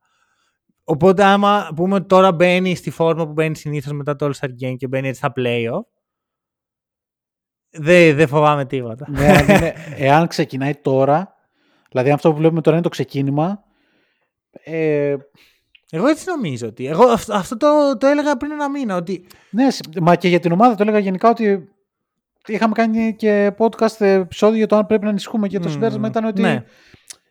αν πάει μια ομάδα τρένο, Μμμ. εγώ εκεί θα ανησυχούσα. Δηλαδή βλέπεις τους Μπράβο. περσινούς Suns, Μμ, ναι. Είναι και ένας Ακριβώς. λόγος που τους Bucks δεν τους φοβάμαι τόσο πολύ. Είναι, σου λέω, το, μο- το μοναδικό εμπόδιο που θεωρώ ότι μπορούν να βρουν μπροστά μας. Αλλά όχι τόσο πολύ. Τους Nuggets δεν τους φοβόμαστε καθόλου. Αρχικά, απ' τη Δύση Μιλάμε για ποια να το είναι η έλεγα πρόβλεψή καταρχήν. σου; Μιλάμε για να το... Οκ. Από τη Δύση ποια είναι η πρόβλεψή μου. Ναι. Τώρα με αυτή τη Δύση... Τώρα θα σου πω κάτι που νομίζω ότι θα σε εκπλήξει. Από τη Δύση η πρόβλεψή μου είναι οι Warriors. Οκ. Δεν με εκπλήσει. Τώρα πια. Μμ, Οκ. Δεν, εν τω μεταξύ δεν ξέρω. Εχθές κάπου πήρε το μάτι μου, δεν ξέρω αν ήταν για πρωταπριλιά. Ελπίζω να ήταν. Ότι ο Wiggins επιστρέφει. Νομίζω πως ναι. Α, ισχύει. Δηλαδή και εγώ κάπου το. ε, Τώρα που το είπες... Αλλά δεν το είδα πολύ να αναπαράγεται, οπότε θεώρησα ότι μπορεί να είναι για τρολιά. μμ, Οκ. Εντάξει, δε- χωρί- δεν θέλω να πω τι, τι και πώς, γιατί δεν έχει νόημα. Είναι... Όχι, όχι, δεν έχει, όχι. Αλλά η φάση με το Wiggins είναι πολύ περίεργη. Ναι, είναι. είναι. Ε, κοίτα, εμένα οι Warriors ε, ε, μ' άρεσε πάρα πολύ ο Κάρι. Τον θεωρώ πολύ πολύ σπουδαίο παίχτη. Δεν μπορώ ποτέ να στοιχηματίσω ενάντια του. Ειδικά μετά από όσα είδαμε πέρσι. Ε, νομίζω όμως ότι είναι η ώρα για φρέσκο αίμα στη Δύση. Και εντάξει, σίγουρα αν δεν παίξει ο Wiggins έχουν ένα θέμα που δεν τον, δεν τον πιστεύω πάρα πολύ το Wiggins, αλλά για αυτό που κάνουν οι Warriors είναι καλός. Οι Nuggets δεν ξέρω, μου βγάζουν μια... Έχουν κάνει και παρόμοια κοιλιά με εμάς. Ισχύει. Που α, ε, το κάνω value αυτό πλέον εγώ. Ότι, οκ, είσαι μια ομάδα η οποία υπολογίζεις να φτάσεις μέχρι το τέλος. Για να τους δούμε. Θε- δε- δε- αν το σκέφτεσαι δεν έχουμε δει ποτέ τους Nuggets να μπαίνουν σαν contender στα playoff. Γιατί με το που κάναν την καλή, το, τη χρονιά που τους έκανε stable στο bubble, μετά χάνουν τον Τζαμάλ Μάρι για ένα μισή χρόνο. Οπότε θέλω να το δω. Ο Μάρι δεν είναι στο 100% του ακόμα, αλλά είναι σε καλό επίπεδο. Μάικλ Πόρτερ, ένα supporting cast ικανοποιητικό. Ο Γιόκιτς είναι ο καλύτερος επιθετικός παίχτης στη λίγκα. Κάτσε με. Τους βλέπεις δηλαδή; τους φοβάμαι κιόλας. Σε επίπεδο τελικών. Ναι, Εγώ πιστεύω ότι αν φτάσουμε τελικούς δεν μας σταματάει τίποτα. οκ. Άρα Δηλαδή, λες την το, ευγή- μονα- ο- το μοναδικό εμπόδιο είναι οι Bucks. OK. Και πιστε... πιστεύεις το ίδιο ισχύει για τους Bucks με εμάς ότι είμαστε το μοναδικό εμπόδιό τους. Όχι. Οκ. Εγώ το πιστεύω όχι γιατί η ομάδα είναι τόσο καλή που δεν βλέπει κανέναν από εκεί και πέρα. Αλλά νομίζω ότι αν πάμε στους τελικούς θα πάνε όντως να κάνουν αυτό που. να τελειώσουν τη δουλειά που δεν τελείωσαν πέρυσι. Μμμ. Δηλαδή, όταν τους ακούς και ε, ακούς τον Tatum στην αρχή της σεζόν ότι μέσα στο καλοκαίρι ε, έχανε τον ύπνο τα βράδια γιατί σκεφτόταν την κακή του σειρά στους τελικούς. ή Ναι, τον ναι. Brown το πόσο παραπάνω δούλεψε Οκ. για να ξεπεράσει αυτό το κομμάτι, τους βλέπεις ότι είναι πολύ focus σε αυτό. Μμμ, Οπότε ναι. δεν νομίζω ότι οποιοδήποτε πέραν των Bucks και επειδή εάν τους Bucks τους βρίσκαμε στους τελικούς Ανατολής, ούτε αυτούς του, συγγνώμη, του NBA, ούτε αυτούς θα τους φοβόμουν. Αλλά επειδή είναι ένα βήμα πριν, είναι ο μόνος λόγος που μπορώ να τους δώσω ένα εμπόδιο. Από εκεί πέρα δεν βλέπω κανέναν. Οκ. Ούτε Ερώτηση. τους Warriors. OK. Ερώτηση. Ουντόκα. Φεύγει το Ναι. καλοκαίρι. Με Ναι. όποιο τρόπο, το οποίο προσωπικά εγώ θα ήθελα να ξέρω γιατί έφυγε ο Ουντόκα. Το θεωρώ λίγο κακή διαχείριση από τους Celtics, ό,τι έχει γίνει μέχρι τώρα. Δεν ξέρω. Θα ήθελα να ξέρω όμως, για να καταλάβω αν ένας άνθρωπος έχασε τη δουλειά του αδίκως ή ένας άνθρωπος έπρεπε να απολυθεί. Έχει το Μάτσουλα. Βλέπεις διαφορά, δηλαδή νιώθεις ότι ένα upgrade, downgrade, δεν ξέρω πώς το έχεις δει. Περίεργη ερώτηση. Κοίτα, με τον Ουντόκα σίγουρα σε ορισμένα κρίσιμα σημεία της σεζόν αισθανόμουν μεγαλύτερη ασφάλεια. Με το Μαζούλα έχω δει πιο ωραίο μπάσκετ. Οκ. Ε, όχι τόσο επιθετικά σίγουρα. Αμυντικά δεν ξεκίνησε πολύ καλά, αλλά έχει αρχίσει και φτιάχνει πάρα πολύ Μμμ. στο αμυντικό κομμάτι. Δηλαδή αυτή τη στιγμή νομίζω είμαστε τε- τρίτη ή τέταρτη στο defensive rating στη Λίγκα. Τέταρτη. Ναι. Και έλειπε και ο Ρόμπερτ Williams στην αρχή. Και έλειπε και ο Ρόμπερτ Williams. Ε, το ιδανικό ξέρεις ποιο θα ήταν, τι θα ήθελα; Πάμε μέχρι δεύτερο γύρο playoff με Μαζούλα και μετά φέρτε Ουντόκα. για το mentality, ας πούμε, για, το, Ναι. για τη σκληράδα. Ναι, είναι εντυπωσιακό όμως Ναι. βέβαια ότι ε, rookie coach ο ένας, rookie coach ο Μμμ. άλλος. Αυτό. Θα, θα σου πω ότι ο, Ουντόκα στα μάτια μου έβλε- έβλεπα πιο πολύ, τον έβλεπα πιο rookie από ό,τι βλέπω τον ε, Μαζούλα. Ε, δηλαδή είδα. Με το Μάτσουλα δεν έχω δει ακόμα τις ατέλειές του. Το οποίο με τρομάζει και λίγο γιατί μπορεί να το δούμε στα playoff. Αλλά δεν, Δεν, έχω έχεις δει ιδέα- ατέλειες εννοείς; Δεν, δεν Όχι, σα- προ- όχι. Δηλαδή δεν, έχω δει, δεν ξέρω σε τι δεν είναι καλό ο Μάτσουλα. Μμ. Ε, θεωρώ ότι αυτό που μας λείπει πάρα πολύ σε σχέση με πέρσι προπονητικά είναι ο Will Hardy. Που Ναι. ήταν βοηθός μας, ήταν ο defensive coordinator της ομάδας και το καλοκαίρι η Utah Jazz του, του παλιού γνώριμου Danny Ainge ε, μας έκανε την κλοπή. Ε, εκεί να ξέρεις εγώ με πείραξε πιο πολύ από ότι ο Ουντόκα Ναι. σαν, σε, σαν φαν των Celtics. Απλά με τον Ουντόκα με έπιασε λίγο το ότι, οκ, τι έκανε.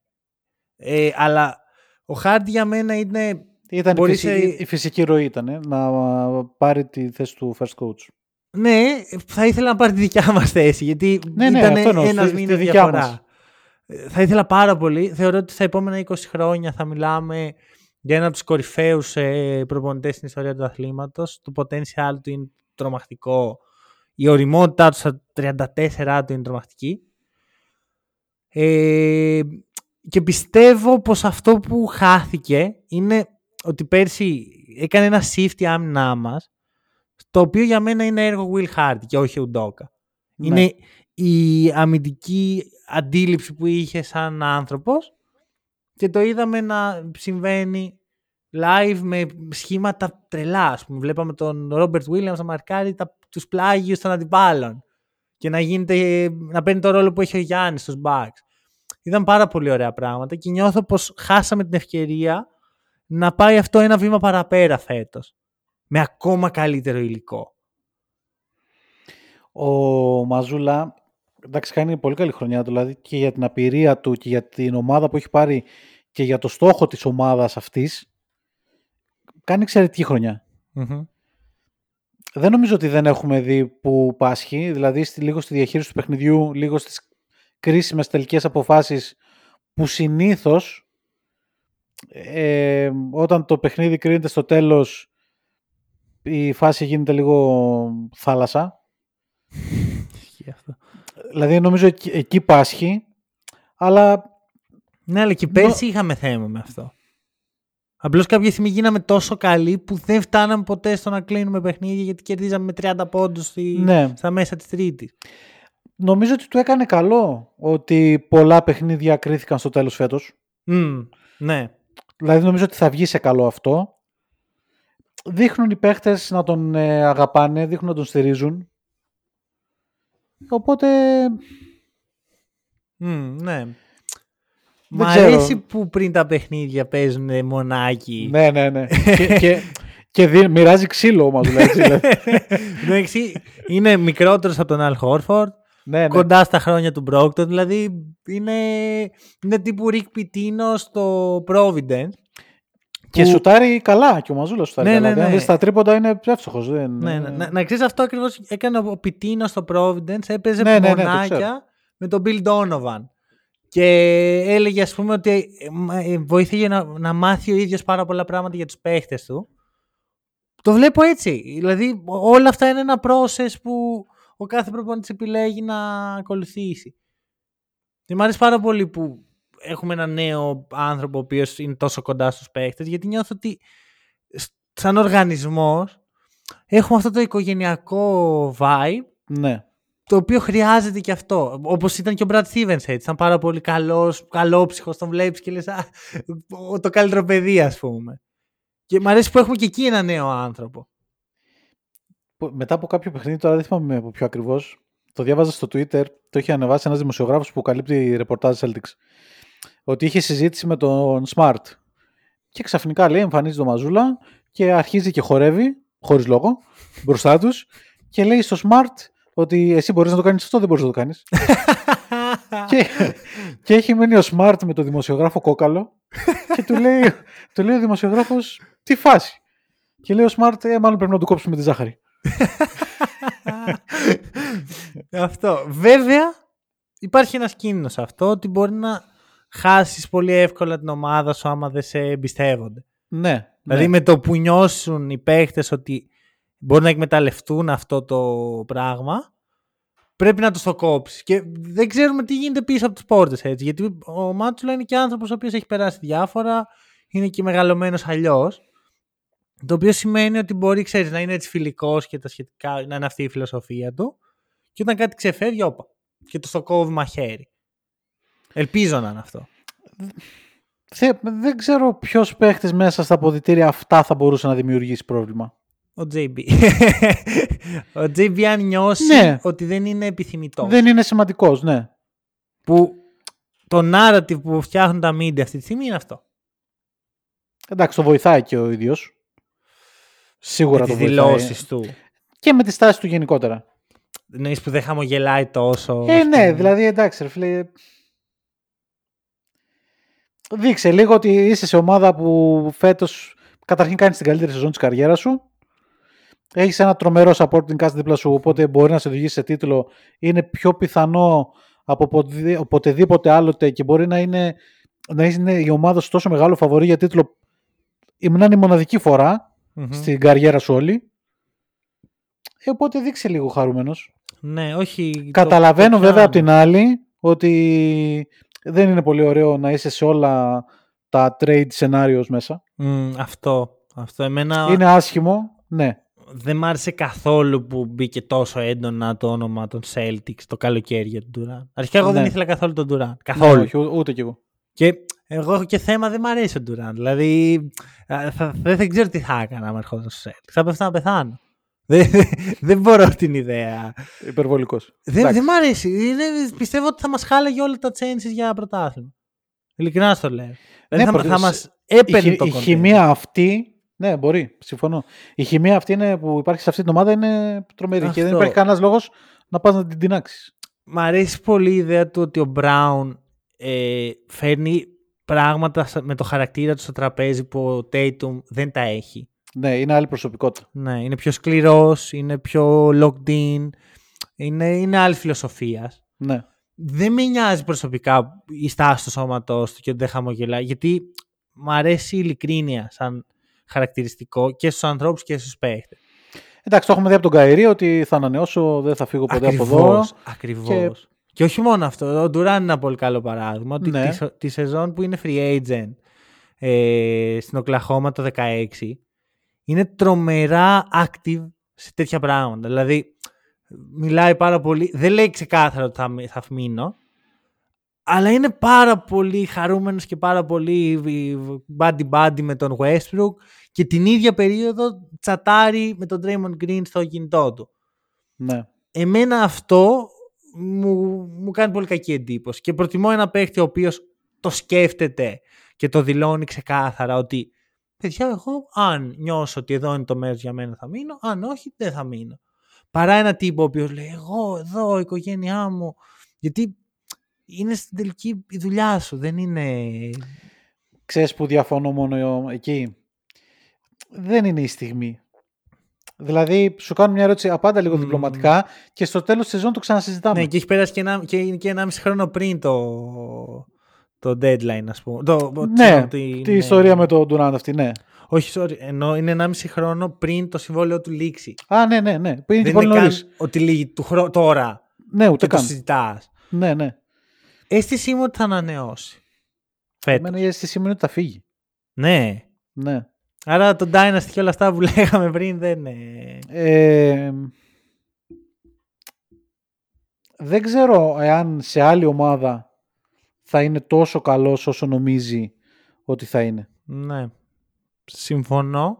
Επίσης δεν ξέρω αν σε άλλη ομάδα θα του δίνει το πάτημα που του έχουν δώσει οι Celtics Ναι, να ναι, φτάσει ναι. στο επίπεδο που είναι. Ναι, 100%.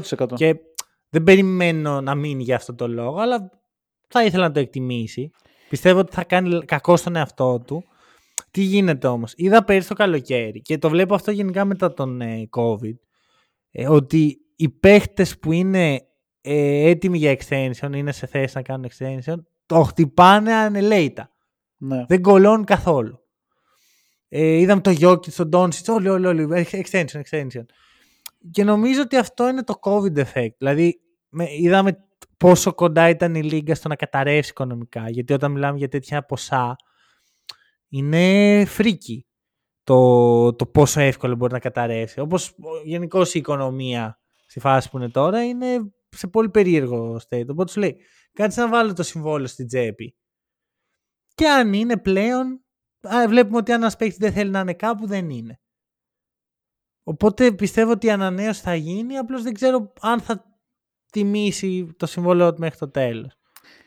Δεν ξέρω αν οι Celtics θα την κυνηγήσουν τόσο πολύ την ανανέωση να γίνει, γιατί ε, τα χρήματα της ανανέωσης και σε συνδυασμό με το, και με το συμβόλαιο του Tatum όταν θα φτάσει στο σημείο της ανανέωσης, εκτοξεύουν τα ποσά.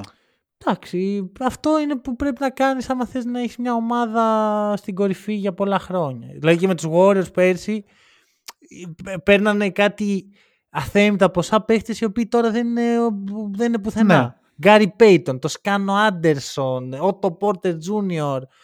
Αλλά έφερε το δαχτυλίδι. Αν, το, αν οι owners της ομάδας θέλουν αυτή την ομάδα, η πρόταση που πρέπει να φτάσει στα χέρια του Brown το καλοκαίρι είναι το μεγαλύτερο δυνατό ποσό. Οτιδήποτε κάτω από αυτό, εγώ σαν Brown δεν θα το δεχτώ. Γιατί είναι, μετά τον, τον κάνουν. ε, Το, του φέρονται, δεν τον σέβονται στα δικά μου μάτια. Θα, στεναχωρηθεί, θα στεναχωρηθώ πάρα πολύ αν φύγει. Είναι κρίμα να χαλάσει τώρα αυτή η ομάδα που είναι μαζί τόσα χρόνια, που το έχει χτίσει τόσο ωραία ε, και πάνε μαζί πάντα ένα βήμα παραπέρα. Είναι πολύ, ε, θα είναι πολύ Ναι. άσχημο να, να, να χαλάσει έτσι. Και γι' αυτό με στεναχωρεί και η στάση του Brown. Δηλαδή, καταλαβαίνω ότι μπορεί να υπάρχει ένας αν- ε, ανταγωνισμός με τον Dayton. Ναι. Με την καλή έννοια. Ε, μην το... Δηλαδή, εμένα αυτό μου δείχνει κιόλας ότι ο ανταγωνισμός για, στο μυαλό του Brown πάει λίγο και στην κακή έννοια. Μ, θα το δούμε αυτό. Εγώ πιστεύω πιο πιθανό είναι να το πείραξε αυτό που έγινε με τον Ντόκ. Να σου πω την αλήθεια. Γιατί ο Μπράουν είναι πάρα πολύ ευαίσθητος κοινωνικά Ναι, σε ναι. θέματα ρατσισμού. Ναι. Και στα δικά μου μάτια, που δεν είμαι καν ε, στη θέση του Μπράουν, δεν είμαι μαύρος στην Αμερική, είμαι ένας λευκός στην Ελλάδα, δεν έχω.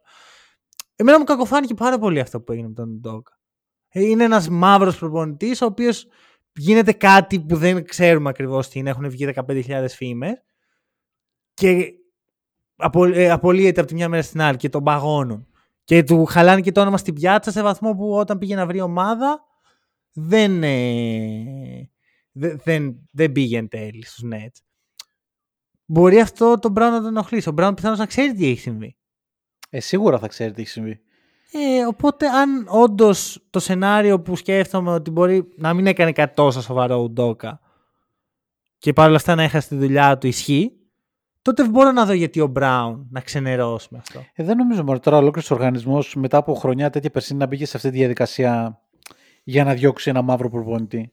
Δεν είναι, προφανώς δεν είναι για να διώξει ένα μαύρο προπονητή. Είναι το πώς φαίνεται όμως. Το πώς ο μαύρος προπονητής είναι αναλώσιμος π.χ. Έτσι, εγώ έτσι το σκέφτομαι. Όχι ότι ισχύει απαραίτητα.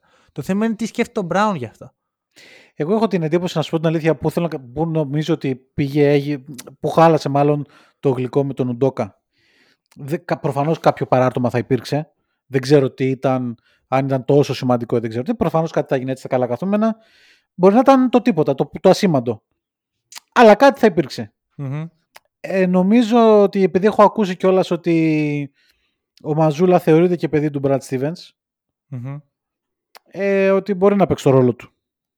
Ε, ακόμα και αυτό μπορεί να μην Ή αρέσει. ότι ο Χάρντι ήταν προπονητικό παιδί του Ντόκα, Ναι. γι' αυτό να έγινε και τόσο εύκολη η φυγή του. Που παίζουν πολλά. Δεν, δεν ξέρω. Είναι αυτό Ναι. που είπα εξ αρχής. Αλλά ε, εγώ αυτό που θέλω να δω είναι αν θα παίξει ρόλο στην απόφαση του Μπράουν όταν έρθει η ώρα. Αν είχαμε τον Ουντόκα θα ήμασταν πιο δυνατό contender, πιστεύεις; Ναι, γιατί δεν θα υπήρχε η... θα, θα ξέραμε τι θα δούμε. Θα υπήρχε η... Όχι η σταθερότητα, η σιγουριά. Ότι, οκ, ξέρω Ναι, τι η θα ασφάλεια. Σου έ- τον Αυτό. έβγαζε την ασφάλεια. Ενώ με το Μάτσουλα, ενώ μου αρέσει πάρα πολύ αυτό που έχει παρουσιάσει.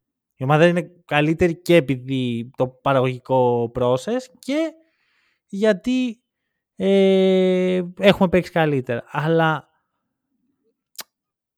δεν ξέρω πώς είναι ο Μάτσουλας στα playoff. Και δεν, δεν περίμενα Ε, να ούτε πρέπει ο να το Ντόκα μάθω ήξερες. τόσο γρήγορα. Ναι, αλλά τώρα ξέρω. Ναι, Τον σωστό. έχω δει μια φορά. Σωστό. Ναι. Αυτό. Αλλά μπορεί και να είναι το ίδιο εν τέλει. Μπορεί, έτσι κι αλλιώς, εγώ πιστεύω ότι ό,τι γίνεται στους Celtics έχει τη σφραγίδα του Brad Stevens. Ναι, ναι, 100%. Άρα. Και έχω Και είναι, εμπιστοσύνη. και, ναι, ναι, 100%. Ναι.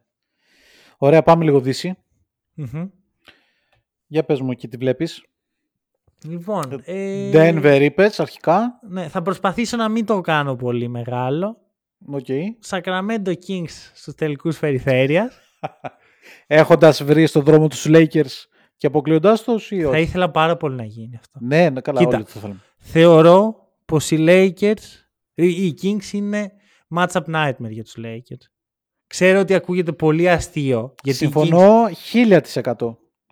Αυτό. δηλαδή Γιατί οι στο Kings- Σακραμέντο ζουν και πεθαίνουν για αυτό το παιχνίδι. Ένα αυτό. Δεύτερο, και είναι πολύ μπασκετούπολ το Σακραμέντο. Ναι, Αυτή ναι, είναι η ναι, πλάκα. ναι. Ότι δεν, Ναι, το, ναι. δε- δεν το βλέπουμε γιατί είναι τόσα χρόνια στην αφάνεια, αλλά πιστεύω θα δούμε μια πολύ δυνατή έδρα που θα έχουν και το πλεονέκτημα, ό,τι και να γίνει. Είναι πάρα πολύ γρήγορη ομάδα και οι Lakers δεν έχουν ε, την ταχύτητα να τους ματσάρουν. Το καλύτερο στοιχείο που έχουν οι Lakers είναι η άμυνά τους. Η επίθεση των Kings είναι αδύνατο να τη σταματήσει κάποιος Ναι, στα ναι. δικά μου μάτια. Ναι. Είναι ίσως η πιο... Μόνο αν είσαι οι Celtics. Ακόμα και οι Celtics πιστεύω ότι εκεί που θα χτυπήσουν θα είναι η κακή άμυνα των Kings και όχι... Ναι, εντάξει, αστείευομαι. δηλαδή είναι, Είναι Αυτό που τρομακτική, παρουσιάζουν τρομακτική φέτος είναι η οι Kings επίθεση. είναι ό,τι πιο όμορφο έχω δει. Και το λέω σαν παιδί των Σαν Αντώνιο Spurs 14 που είχα και εγώ το hype ότι πω, πω, τι βλέπουμε. Ναι, ναι. Υπέροχο. Οι Kings μου αρέσουν πιο πολύ οπτικά. Και είναι και παράδοξο γιατί ο, ο προπονητής των Kings που ήταν στο staff του Kerr Μμμ. στους Warriors ήταν υπεύθυνος για το αμυντικό κομμάτι. Μμμ, μμμ. Ισχύει. Ε, και είχε δείξει και πολύ κακά ε, δείγματα στις προηγούμενες ομάδες του επιθετικά. Ναι, Ήταν ναι, πολύ ναι. κακές. Ναι. Νομίζω ότι σίγουρα το staff που έχει τώρα προφανώς έχει βοηθήσει. Δεν, ξέρω, δεν έχω ψάξει αρκετά τους βοηθούς των Kings, αλλά κάτι υπάρχει εκεί πέρα. Και σίγουρα έχει βελτιωθεί και ο ίδιος. ναι. Αλλά Και του ταιριάζει και το cast όλο μάλλον. κοίτα, αν δεν βρουν τους Warriors, που αυτή τη στιγμή είναι οι Clippers μπροστά τους, Ναι. πιστεύω ότι τους Grizzlies εγώ τους θεωρώ non-factor για τα playoff. Νομίζω πως ε, θα φτάσουν τελικό περιφέρειας. Και, ε, και στην, ά- στο άλλο bracket θα γίνει σφαγή με Nuggets, ε, Warriors, ε, Suns και άλλη μια ομάδα. Περίμενε, πιστεύεις ότι Σακραμέντο θα φτάσει τελικό περιφερεια, δηλαδή; Ναι. κάτσε τώρα λίγο. Περίμενε, περίμενε. Λοιπόν, κάτσε τώρα κοιτάζω τη βαθμολογία της Δύσης. Όπως είναι τώρα, γιατί στη Μμμ. Δύση γίνεται πανηγύρι. Λοιπόν, το Denver, έστω ότι η πρώτη οχτάδα είναι αυτή που βλέπουμε, έτσι. Δηλαδή, Ωραία. μετά τα play, έστω ότι καταλήγουν έτσι. Το Denver πέφτει στους Lakers. Οπότε θεωρείς ότι περνάει το Denver, ναι, οκ. Ναι, ε, αλλά με ενδιαφέρουσα σειρά. Ναι. Το Memphis στους Pelicans, εντάξει. Memphis, αλλά όποιος και αν περάσει εκεί μου είναι Ναι, ψηλά διάφορα. αυτή Είναι τη next στιγμή. round exit. Α, έτσι, έτσι ακριβώς. Ε, Sacramento Clippers, οπότε θεωρείς ότι το Sacramento θα περάσει στους Clippers; Ναι. Και Phoenix Warriors. Αυτό, αυτό θα είναι τρομερή σειρά. Μακάρι, Τρομερή. μακάρι να γίνει αυτό. Τρομερή και επειδή δεν σειρά, θέλω τους Warriors να μπλέξουν με τους Kings, Ναι, αλλά και τρομερή, επειδή θέλω τρομερή να σειρά. δω Κάρι εναντίον του Durant. Δηλαδή το Sacramento θεωρείς ότι απέναντι στο Phoenix έχει τύχη. Όχι. αλλά δεν νομίζω ότι θα το βρει το Phoenix. Γιατί στον επόμενο γύρο παίζει με το 2-7 το Sacramento. Δηλαδή Memphis ή Σωστά, ναι, οπότε περνάει από εκεί. Νορ, φυσιολογικά Και, Με και, και φυσιολογικές στα τελικού συνθήκες. περιφέρειας. και στα τελικούς περιφέρειες. Ναι, δεν είναι απίθανο. Δηλαδή, οι Clippers εγώ προ- προσωπικά έχοντας δει και, το, και εκείνο το match το 180-179 ε, θεωρώ πως οι Clippers πρέπει να κάνουν ε, τέρατα για να μπορέσουν να ματσάρουν την επιθετικότητα τους Καλά, δεν νομίζω βέβαια ότι οι Clippers θα καταλήξουν εκεί στο τέλος. Πού τους βλέπεις; Πέμπτους. Ε, τους βλέπω σε ζώνη play-in. Γιατί έχουν αρκετά δύσκολο πρόγραμμα. Και έκτη; Έκτη, ε. Εν τω μεταξύ τώρα είναι στις 38 ήττες, είναι Clippers, Pelicans και Lakers. Εγώ μπορώ να σου πω ότι βλέπω και τους Lakers πέμπτους.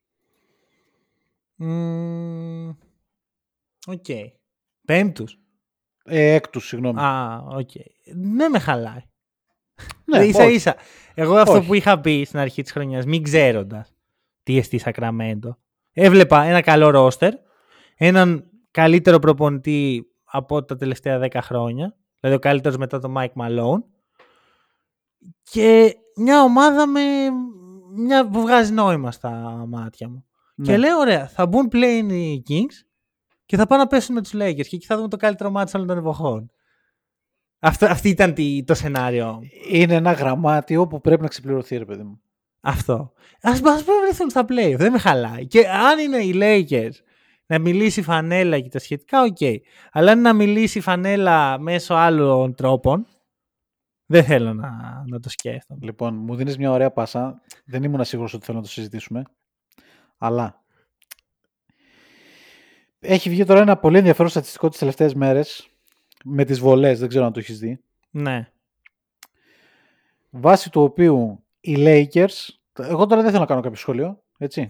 Απλά επειδή πολλά είχαμε ακούσει σε εκείνο το καταραμένο παιχνίδι στο TD Garden με το foul του Tatum πάνω στο LeBron που ναι ήταν, ήταν το καταραμένο ναι και προφανώς. ας το έδινε και το ιδανικό θα ήταν να το δώσει και να τις χάσει και τις δύο βολές. Αλλά ας το έδινε και στο χάναμε το παιχνίδι μας στην οικονομία του πρωταθλήματος και τότε ξέραμε ότι δεν θα παίξει κάποιο ρόλο ιδιαίτερο. Μμμ. Ε, από τότε καταρχήν μπορεί να ακουστώ πολύ Έλληνας οπαδός αυτή τη στιγμή. Νομίζω ότι οι Celtics πάνε από σφαγή σε σφα- σφαγή. Δεν παίρνουν αυτά που πρέπει να πάρουν σε σφυρίγματα Μμμ. 100% και οι Lakers είναι οι πρώτοι σε βολές ε, με 26 βολές μέσο όρο ανά παιχνίδι.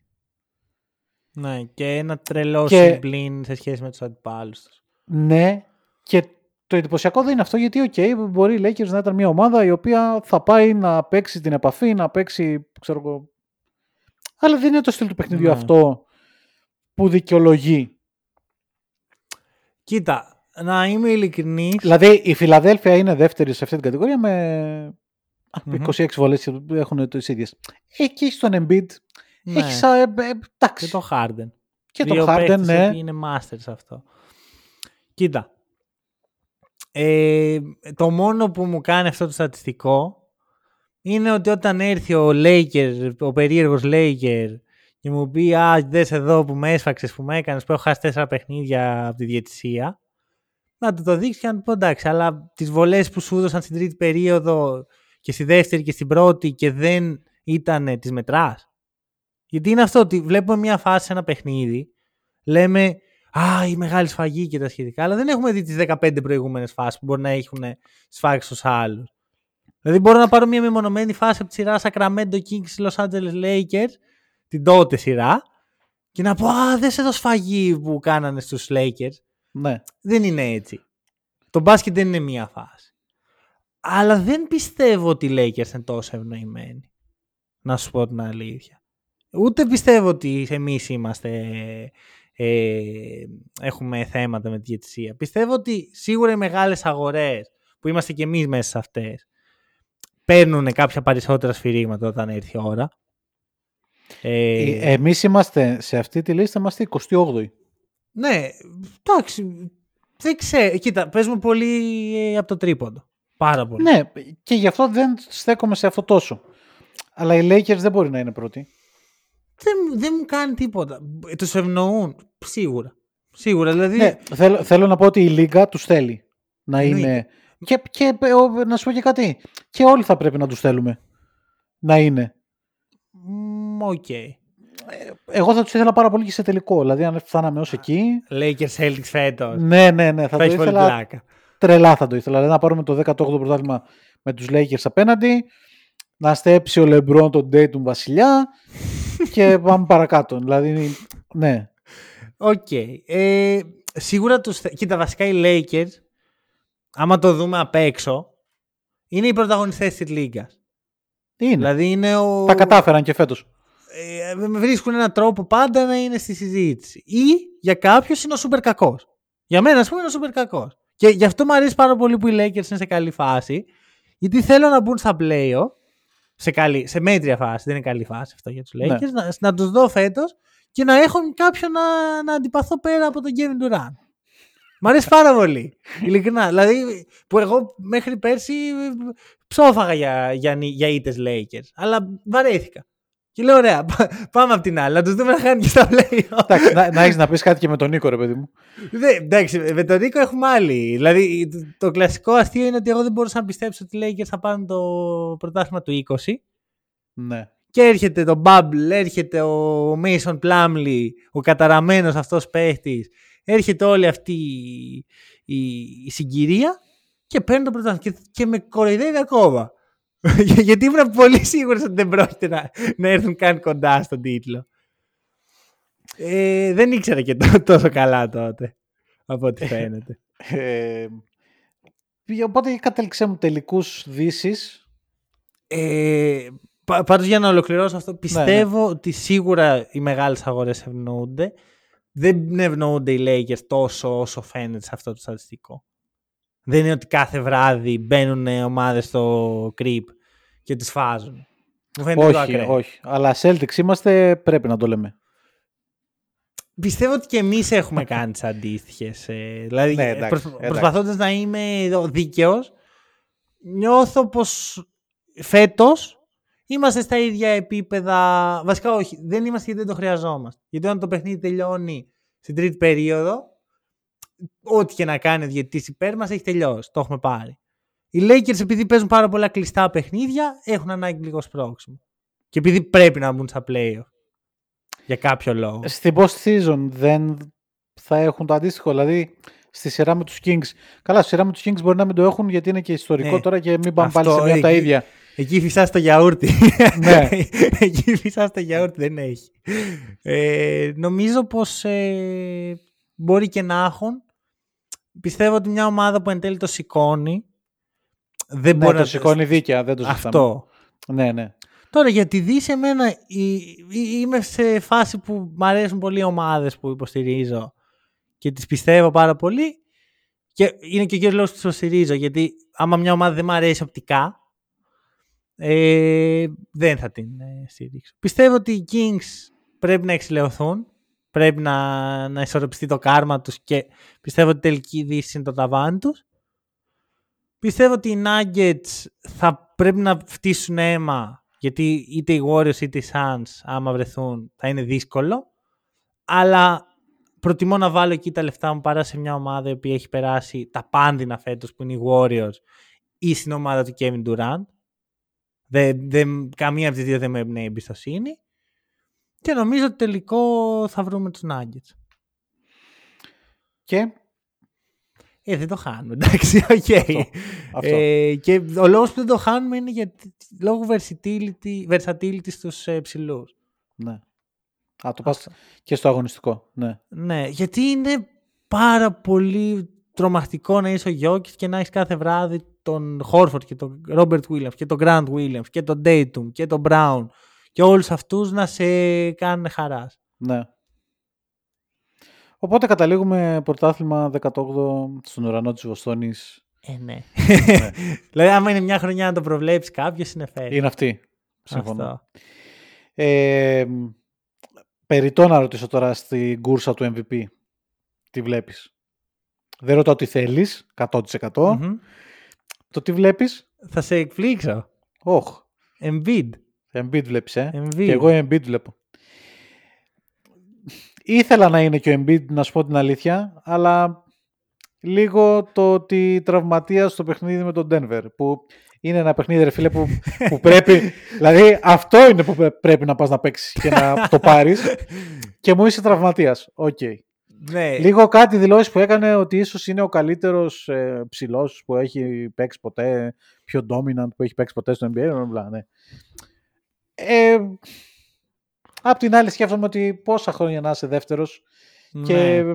τι θα πεις και στα εγγόνια σου, ξέρω κάποια στιγμή, ότι πάντα έβγαινα πέντε χρόνια δεύτερος ε, σε MVP race; Κοίτα, εγώ απλώς βλέπω την ομάδα του και σκέφτομαι ότι από τη στιγμή που έχει καταφέρει να αγγίξει τα επίπεδα νικών της ομάδας του Jokic, Ναι. που για μένα οποιαδήποτε ομάδα έχει το Jokic έχει μια πενιντάρα νίκες στην ε, regular ή στο εισιτήριο χτυπημένες.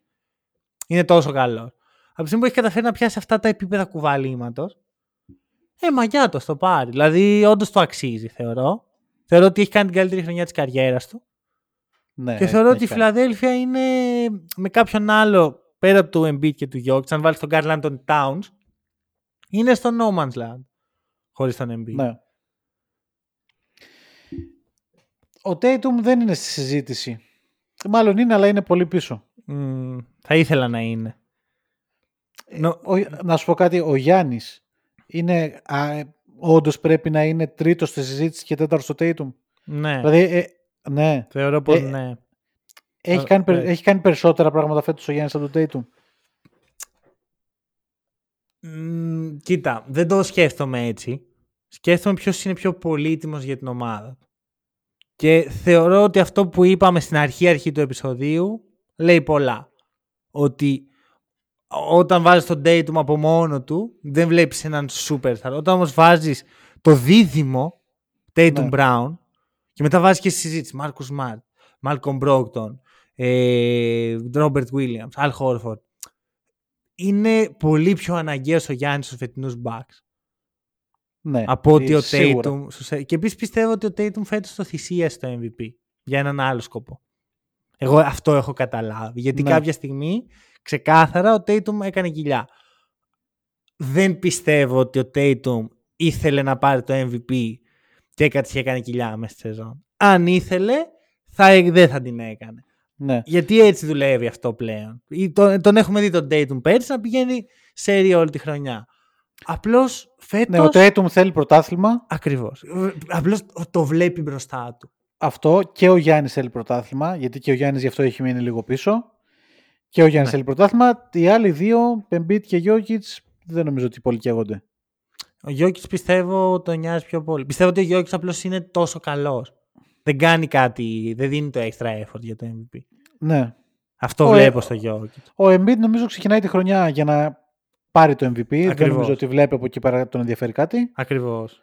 Γιατί είναι, δεν είναι τόσο προφανές ότι οι φίλοι μπορεί να πάει μέχρι το τέλος. Ναι. Οπότε σου λέει: Ωραία, θα κάτσω, θα το σηκώσω το MVP και βλέπουμε. Σε μια άλλη ομάδα. Ίσως. Ή με, μια άλλη, με έναν άλλο κορμό. Θα τον ήθελες ε, στους Celtics; Τον Embiid. Ναι. Όχι. Όχι; Όχι, όχι. Τον εχθρό. Εντάξει, δεν είναι εχθρός ο άνθρωπος. Τον αγαπάω πολύ. Μ' αρέσει πάρα πολύ ο Embiid. Πιστεύω ότι κάποια πράγματα πρέπει να μένουν στο επίπεδο του rivalry. Δηλαδή, είναι η κοπέλα με την οποία έχετε μια χημεία, αλλά τσακώνεστε και όλα συνέχεια και σκέφτεσαι ότι «Μμ, μπορεί και να ταιριάζαμε. Ε, δεν ταιριάζεται. δεν είναι το κομμάτι που λείπει. Όχι, δεν νομίζω Όχι. ότι μας λείπει κάτι. Εγώ καλά νιώθω. Ε, στους ψηλούς εγώ νομίζω ότι είμαστε πιο πλήρες σχετικά με άλλες χρονιές. Αλλά το έχεις το ερωτηματικό του Rob τώρα, του Time Lord, μόνιμα εγώ- πάνω το κεφάλι σου. Θα προτιμούσα το Γιάννη, άμα θέλουμε να πάμε. Α, εκεί. ναι, εντάξει. ναι, Δηλαδή, ναι, ο 100%. Embiid, ε, μου φαίνεται ότι είναι παίχτης ο οποίος χρειάζεται πάρα πολύ usage της μπάλας και ναι. τη κατοχής. Οπότε Δεν θα τέριαζε σε αυτό το παιχνίδι. αυτό. Ενώ το να θυσιάσω π.χ. Τώρα δεν θέλω να το πω, μην το ακούσει και ξενερώσει. Να Τον θυσιάσω Brown για τον Jalen Γιάννη. Brown και Robert Williams για Γιάννη, θα το έκανα. Αυτή, η, η τελευταία μου ερώτηση θα ήταν αυτή. Ποιο trade ή τέλος πάντων ποια συνθήκη θα σε έκανε να πιστέψεις ότι ε, αυτή η ομάδα η Celtics είναι το 100% φαβορή, δεν υπάρχει περίπτωση να τη σταματήσει κανένας. Μπορώ να μην κάνω trade. ε, ρε, ειλικρινά, ε, οκ. Τώρα όχι. Τώρα δεν υπάρχει κάποιο trade. Όχι trade, ποια συνθήκη. να περάσουν δύο χρόνια και να μείνει έτσι ο κορμός. Δηλαδή σκέφτομαι τον Bra- το Tatum, τον Brown στο prime τους Ναι. με ένα supporting cast παρόμοιο με το τωρινό.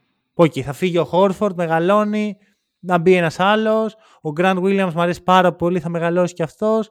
Ο Robert Θα Williams μείνει, θα- θα μείνει ο Grant Williams; τον θέλω.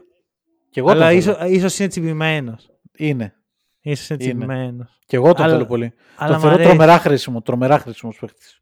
Μμμ. Και Είναι- επιθετικές λύσεις και στην άμυνα είναι το πασπαρτού κλειδί. Μμμ. Νομίζω πως αυτό να περάσουν δύο χρόνια λοιπόν. Αυτή είναι η απάντηση. Εγώ η συνθήκη που θα ήθελα για να πω και φέτος για να πω και τώρα ακόμα δηλαδή το έχω στο πίσω μέρος του μυαλού μου είναι να είναι υγιής ο Time Lord. Αν ο Robert Williams είναι υγιής στο 100% του ε, δεν μας Ναι. σταματάει κάτι. Δηλαδή εκεί ούτε τους Bucks φοβάμαι να σου πω την αλήθεια. Μμμ. Μμμ. OK. OK. Το, το ακούω. Το ακούω. Ε, και η τελευταία ερώτηση θα είναι αυτή.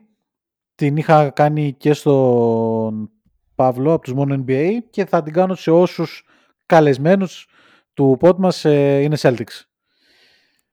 Ε, σε ένα match Celtics του 8 με Celtics του ορεινούς, ποιος θα κέρδιζε; Προπονητής ποιος είναι; Παίζουν χωρίς προπονητές. Ωραία, να σου πω. Άμα πάρουμε την τότε ομάδα και την ανάγουμε στο τώρα. Γιατί εγώ θεωρώ ότι οποιαδήποτε τότε ομάδα με τώρα, οι τωρινές ομάδες με, το, με την ε, τεχνογνωσία που υπάρχει τώρα θα περάσουν από πάνω τους των παλιών. Ναι. Λόγω spacing. Όχι τίποτα άλλο.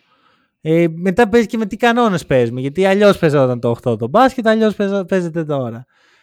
Θεωρώ όμως ότι άμα πάρουμε την ανάγουμε στο τώρα την τότε ομάδα, η ύπαρξη του Kevin Garnett, ε, του πιο underrated παίχτη ίσως ever, ε, κάνει τη διαφορά. Ωραία.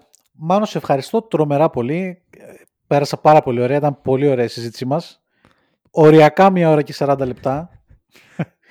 Ε, ελπίζω να μην έχει ξυπνήσει ο γιος μου δηλαδή τόση ώρα, φαντάζομαι σκέψη.